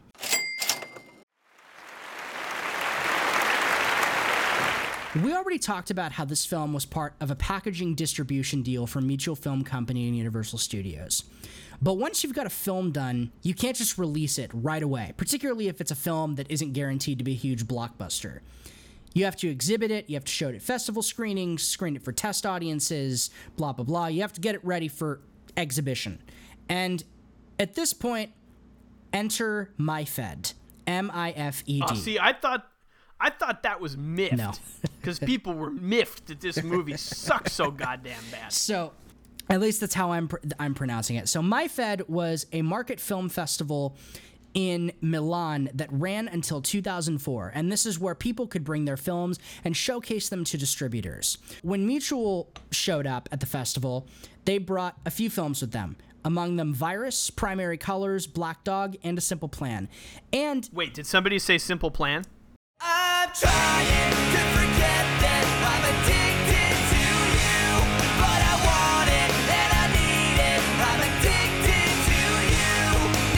They managed to sell out every overseas market for each picture. And I know that doesn't make sense with what I just said because we're talking about how badly this movie bombed. But this means that every overseas market that the company could promote the films to at this festival ended up buying the film to distribute in their countries. So, from a business perspective, that's great. Well, and it does kind of make sense, dude, because if you're like, if you're, I don't, I don't know, if you're a foreign market buying an American movie and you see Jamie Lee Curtis and Donald Sutherland, like, that's kind of an obvious sell, Yeah. right? Like Universal Pictures, big horror movie, not necessarily A list, but up there actors. Yeah. And so, with that being said, each movie that was bought ended up being what's classified as a non performer for distributors, but more on that later. This usually works. Well, performance issues, you know, it's not uncommon. It, it might seem a little unusual, but they actually ended up developing action figures for this movie.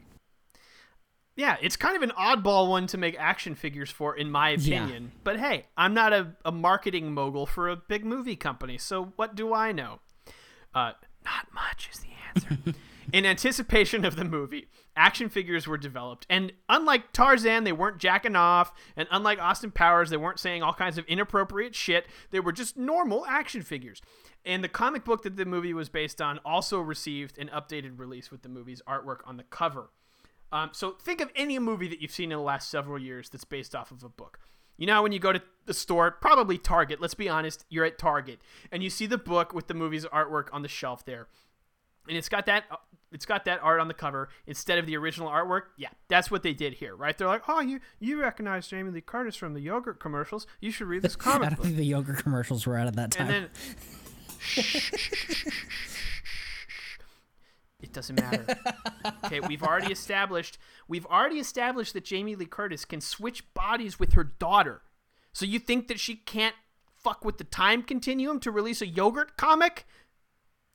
Come on, Jared. Anyway, so she's eating yogurt on the cover of this comic book, and all the nerds buy it up at their local comic book stores. As for the action figures, they didn't have yogurt eating action, unfortunately. You couldn't press a button on her back and she took a bite of yogurt. But the toys were pretty cool. They were developed by the company Resaurus, which is like Tyrannosaurus, but again, to help promote the film. Obviously, these action figures weren't marketed towards kids, but towards diehard sci fi fans that were likely to see the film. So if you're living in your mom's basement and you still have some room left on your shelf, maybe you'll put this JLC action figure up there. You know what I'm saying? If you've seen Grandma's Boy, you know what happens with those action figures. So, the characters that were available for purchase included Foster, Baker, Richie, Captain Everton, Captain Alexi, Squeaky, not the penguin from Toy Story 2, by That's the way. That's wheezy. A- And the Goliath, yeah, that's close enough. And the Goliath machine, which also came with a Nadia figurine. And you had to get the Goliath if you wanted the Nadia. And we know all the creeps living in the basement wanted the Nadia. Wink, wink, wink. So they bought the Goliath. The action figures for Squeaky and the captains were all built with their cyborg features, but given parts so that they could restore their human look. So that's kind of a fun little little deal there. And Goliath's figure also played sound clips from the film but nothing as raunchy as that Austin Powers one, like we just talked about, right? So, believe it or not, some of these figures are still available from online retailers. So, if you are currently living in your parents' basement and you have exhausted your reading material during the COVID shelter in place, you can get that little uh, Nadia Goliath combo and All right, now that Andrew has offended our entire listening base, let's talk about Showtime.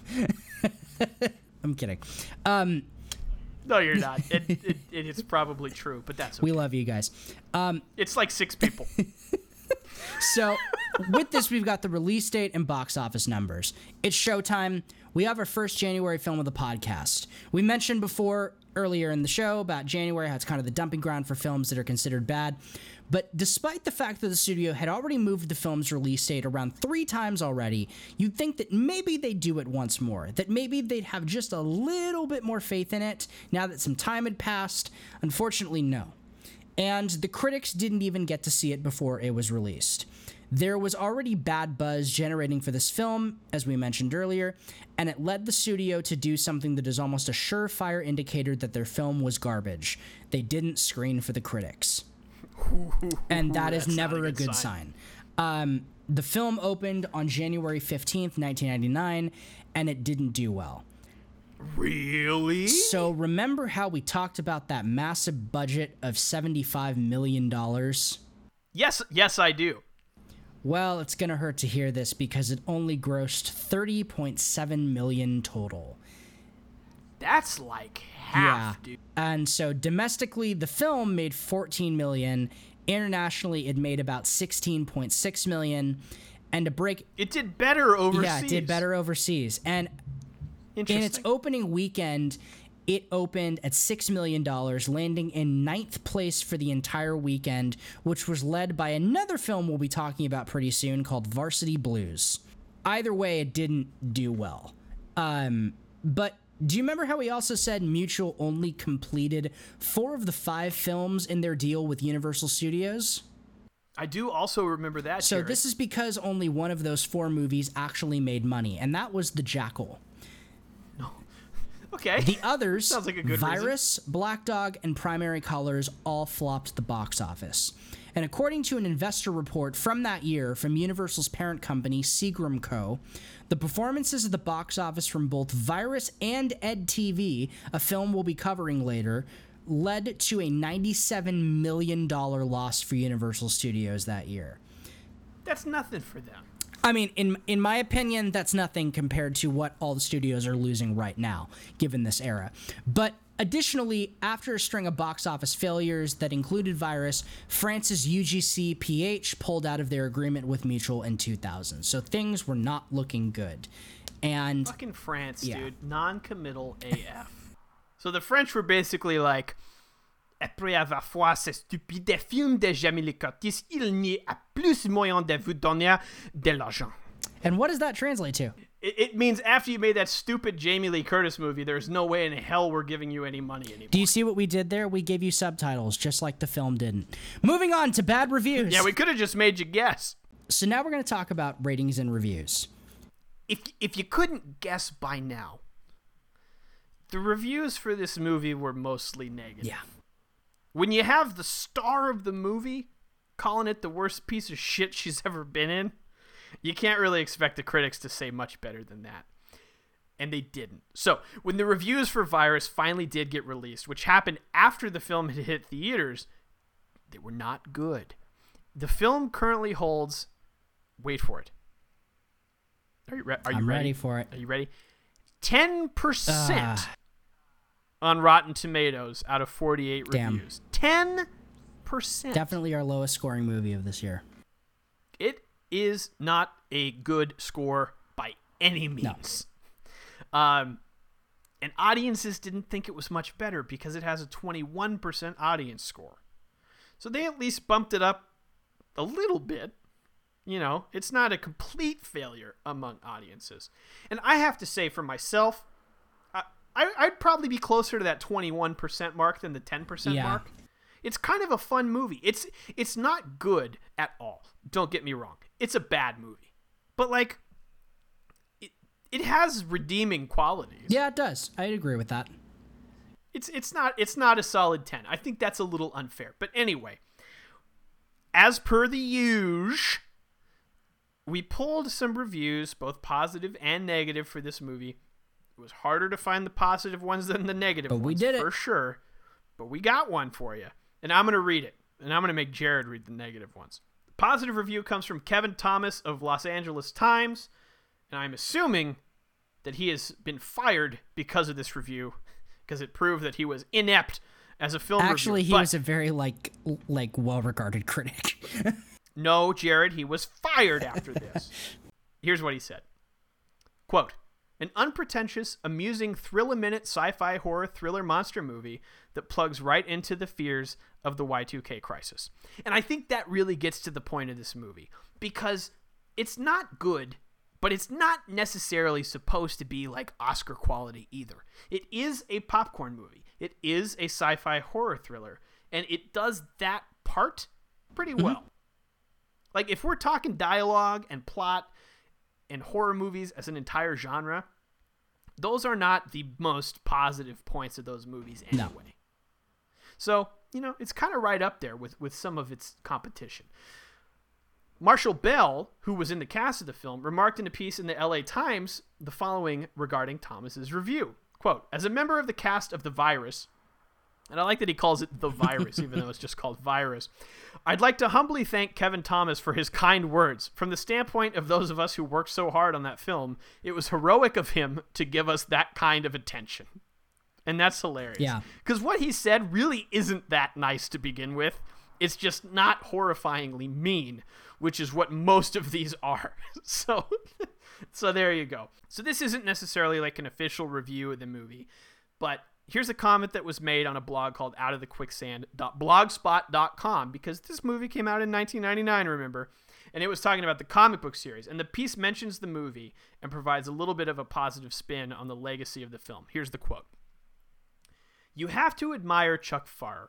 He wrote a script designed to emulate big, dumb techno thriller action movies with a bunch of sweaty, unlikable people toting guns, yelling at each other, calling themselves by their surnames, and blowing shit up. And by God, it eventually got made into a big, dumb techno thriller action movie with a bunch of sweaty, unlikable people toting guns, yelling at each other, calling themselves by their surnames, and blowing shit up. That has to count for something. And I agree. Yeah. I agree with that 100%. It's a film that it's it's exactly like you said. It is what it is. It is not supposed to be top tier Oscar quality. It's just supposed to be a popcorn movie. Sometimes you don't want to think when you're watching a movie. You just want to see some crazy shit. Yeah. And this is a movie that if you don't want to think and you just want to see some crazy shit, totally it. agree. I think that It's it's it sucks. It sucks, but it's 100% worth the $4 on Amazon to rent it. I love watching complex films that I- I love watching complex things that you have to like dissect. You're talking about it for months after, but then there's sometimes where I just want to sit down and I'm like, I'm gonna have a drink and I'm just gonna watch some shit blow up, and that's that's Dude, all you I can mean- ask for. Here's the thing. I enjoyed every fucking minute of this movie. Despite the fact that it sucks.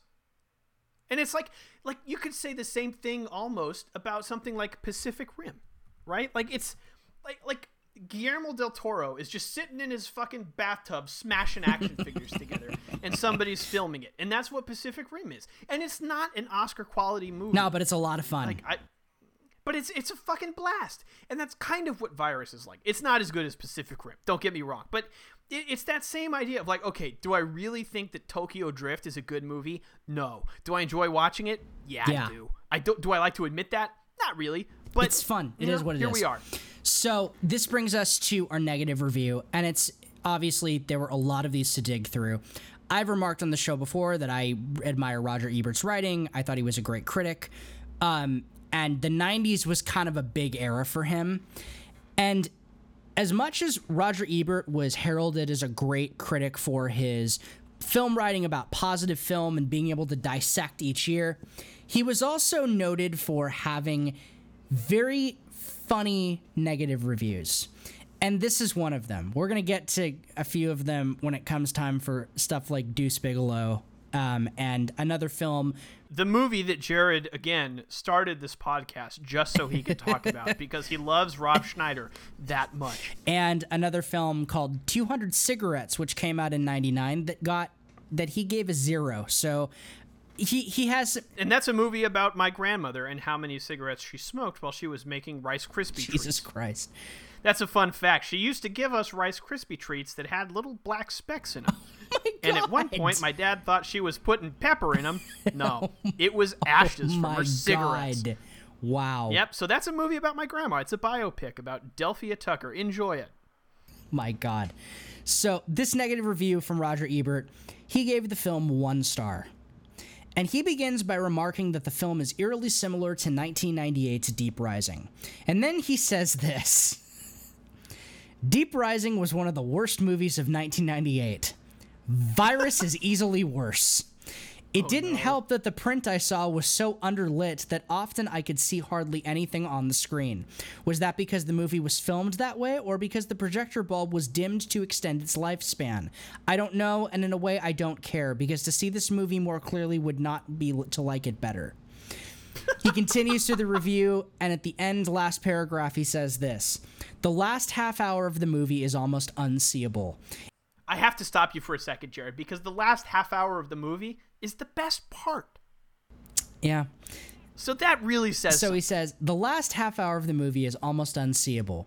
In dark dimness, various human and other figures race around in a lot of water and flashlight beams, and there is much screaming.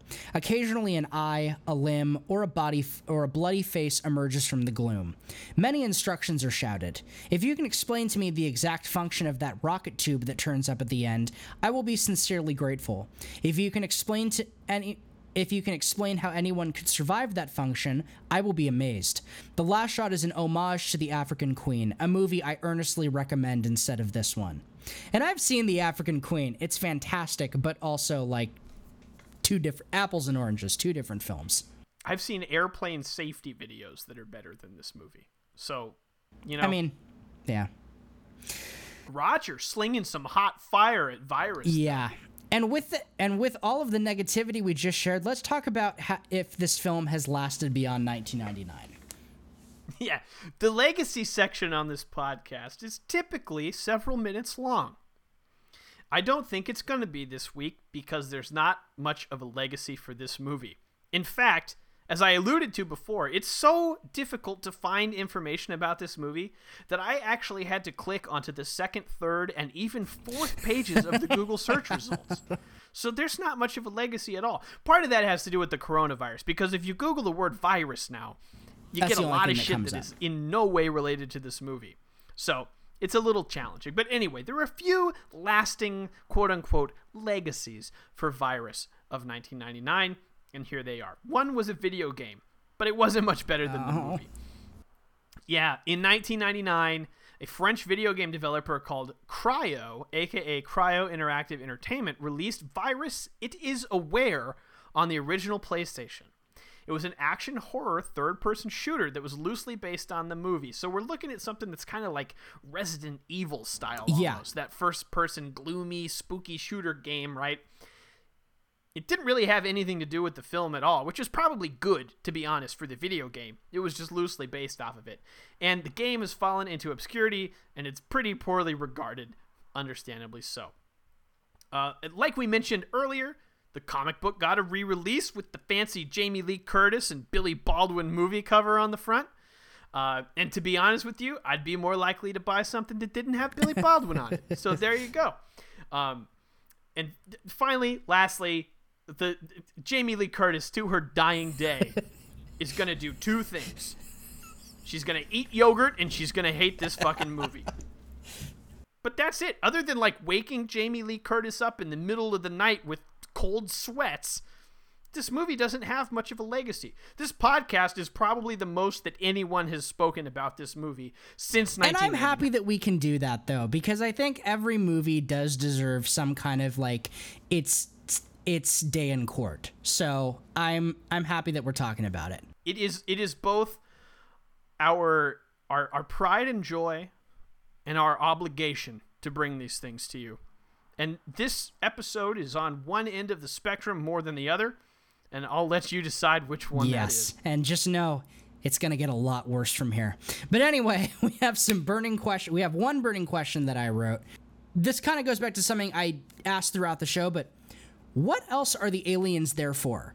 They're trying to kill the humans on the ship, but what after that? It's not clearly explained. Are they intent on world domination? Are they trying to kill all the humans on the Earth? Are they just trying to blow up the ship and then go off to whatever galaxy the aliens from Zenon the Zequel were in? Because that's kind of the feel that I got from this. So, what no, is it? th- Jared, they're trying to take over the Earth. It's it's explained clearly in the movie. It's one of the few things that is explained clearly in the Really? movie. Yes, they're trying to go.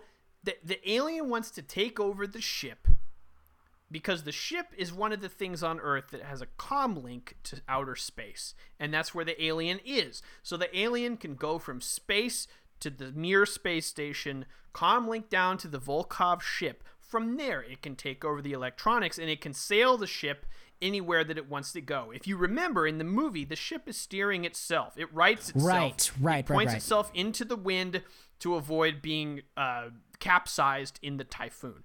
And so it can steer itself. And where it wants to steer itself to is to this obscure island off the coast of Australia that has a bunch of satellites that link up with a bunch of worldwide communication systems. Because from that island and from that satellite, it can beam itself out with this weird little lightning pulse To energy everybody on to Earth. all the other communication systems in the Earth, and from there it can take over all the technology, and it can build its little bugs, and then its cyborg people, and then its Goliaths on all the continents, and it can take over the entire planet. Man, planet. I did not get What that. its goal is after that, I do not Okay. know. I don't know why it wants to take over the planet. It doesn't seem to need our resources for any reason, but it's here to fuck shit up, and that's all that matters. All right, I'll take it. I, I will.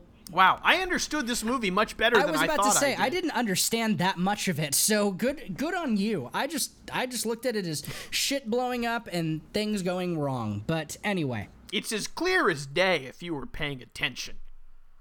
Not, not really, but I, I, I did pause and and rewind and rewatch a few scenes. a There few you times, go. So Um, all right, so let's get to our reactions and close out this much shorter episode than we're usually used to. Congratulations to everybody hanging in there. But um, Andrew, let's start with your reactions. What did you like and dislike about this movie? All right, I'm going to start with my dislikes because I think that's the obvious place to go. And I'd like to end on a positive note because we've kind of been shitting on this movie the whole time. So let's let's do our dislikes first and then our likes. Okay? My dislikes for a horror movie this movie really isn't very horrifying.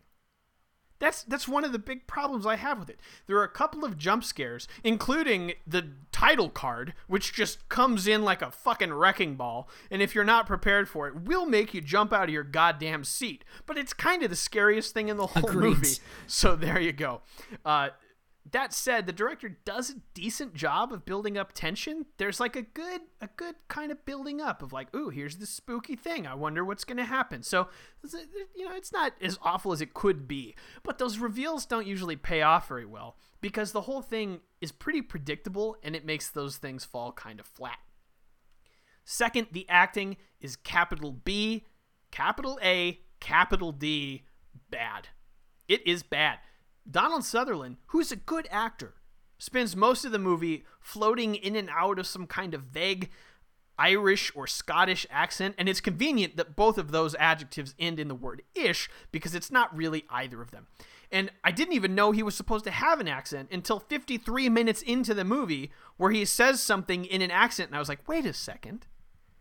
He hasn't said anything else with an accent for the first hour of this It's kind of like when you watch Star Wars and uh, Princess Leia speaks in plain normal English, and then suddenly she has a British accent for a second, and you're like, wait, what the fuck? She's supposed to have an accent? And then it cuts back, and it's like nothing ever happened. Yep. Yeah. It's it's it's not good. Also, in terms of acting, for being the quote unquote scream queen, Jamie Lee Curtis's screams and shit are not very convincing Yeah. either. It's very over the top, and I don't believe it. And really, like, th- this kind of puts the the the cherry on top of the acting summary. But if Billy Baldwin is the best actor in the movie, you know you have a problem. That's not supposed to be the case. So I, I the acting I did not like. The writing is also bad. For one, I can't stand how Marshall Bell keeps saying Richie at the end of every goddamn sentence. He's like, "What is this shit, Richie? That's an awful lot of blood, Richie, Richie, Richie, Richie." One of the first things you learn in screenwriting is like no one says another person's name at the end of every sentence. It just doesn't happen. And it's like, Jesus Christ the little half-baked romance story between Jamie Lee Curtis and Billy Baldwin is absolute garbage. nonsense. I- And it, it, it doesn't pay off, but it's like it's like it doesn't build up in the first place, but then they act like it's going to pay off and then it doesn't. It's like just don't do it. The, the exposition is handled terribly.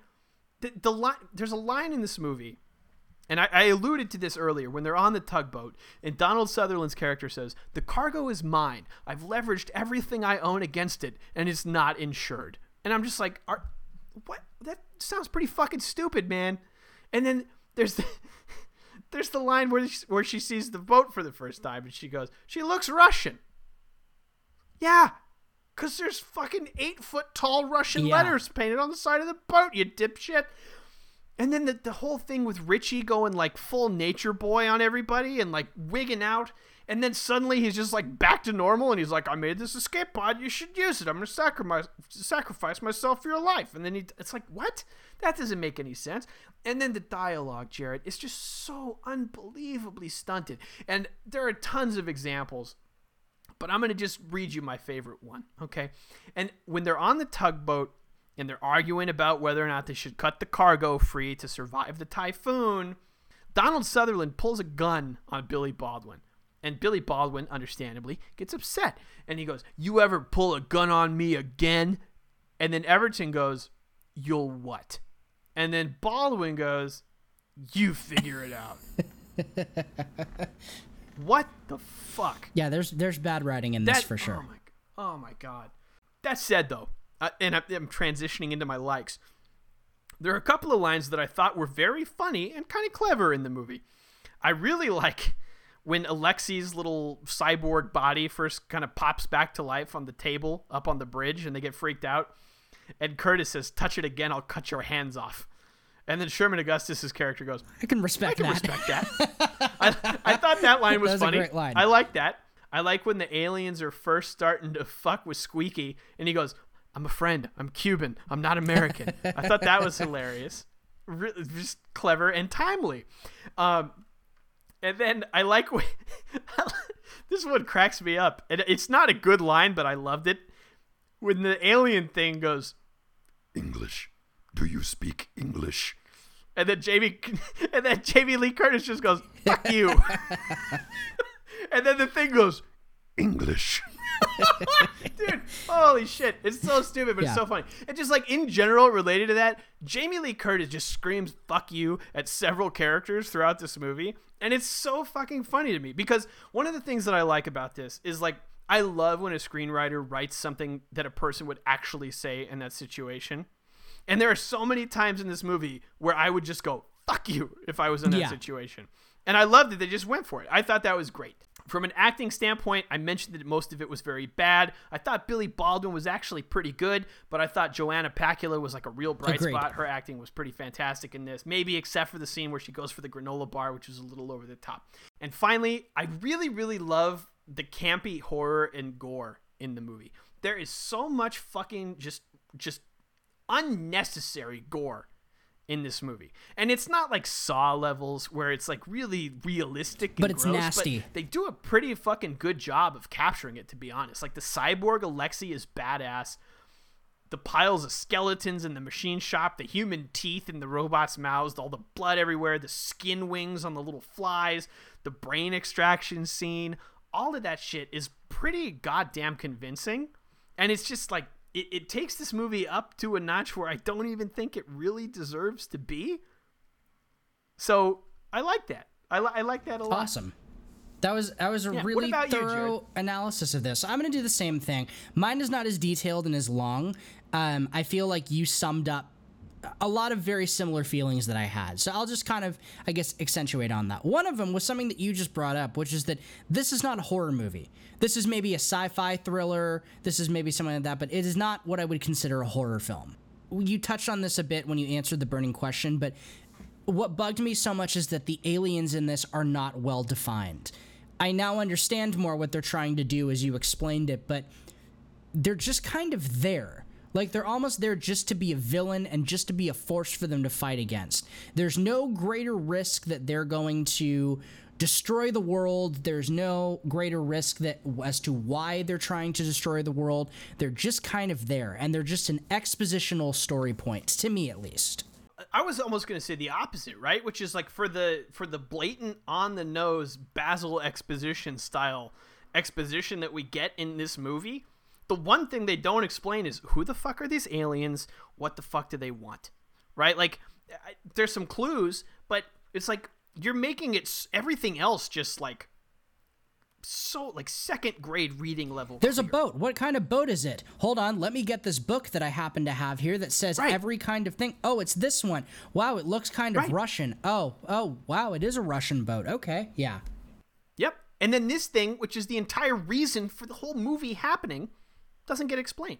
Weird. I, I'm kind of okay with it, but I'm also not. Like I'm I'm on I'm on the fence. For my positives, um, the special effects and the makeup in this film are very cool.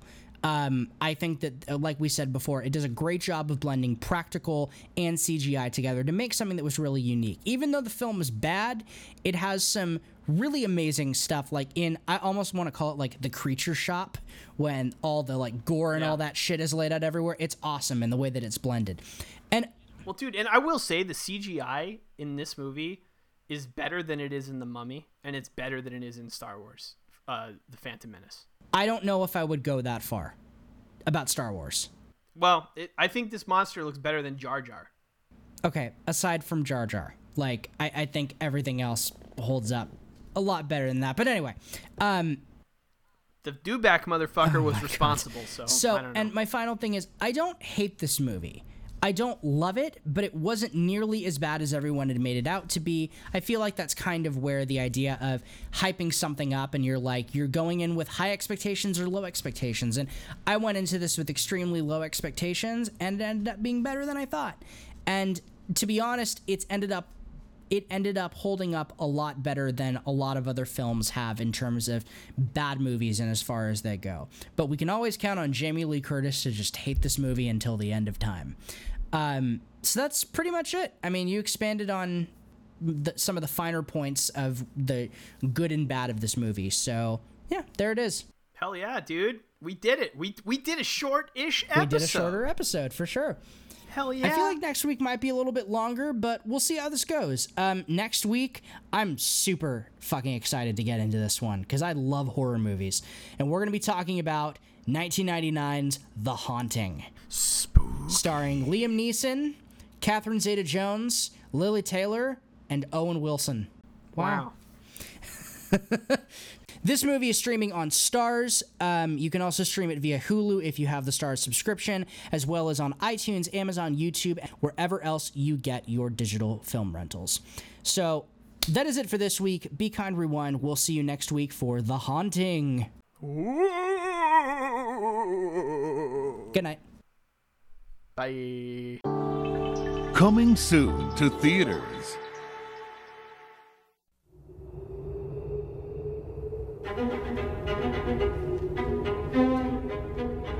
There once was a house, a bright, happy home.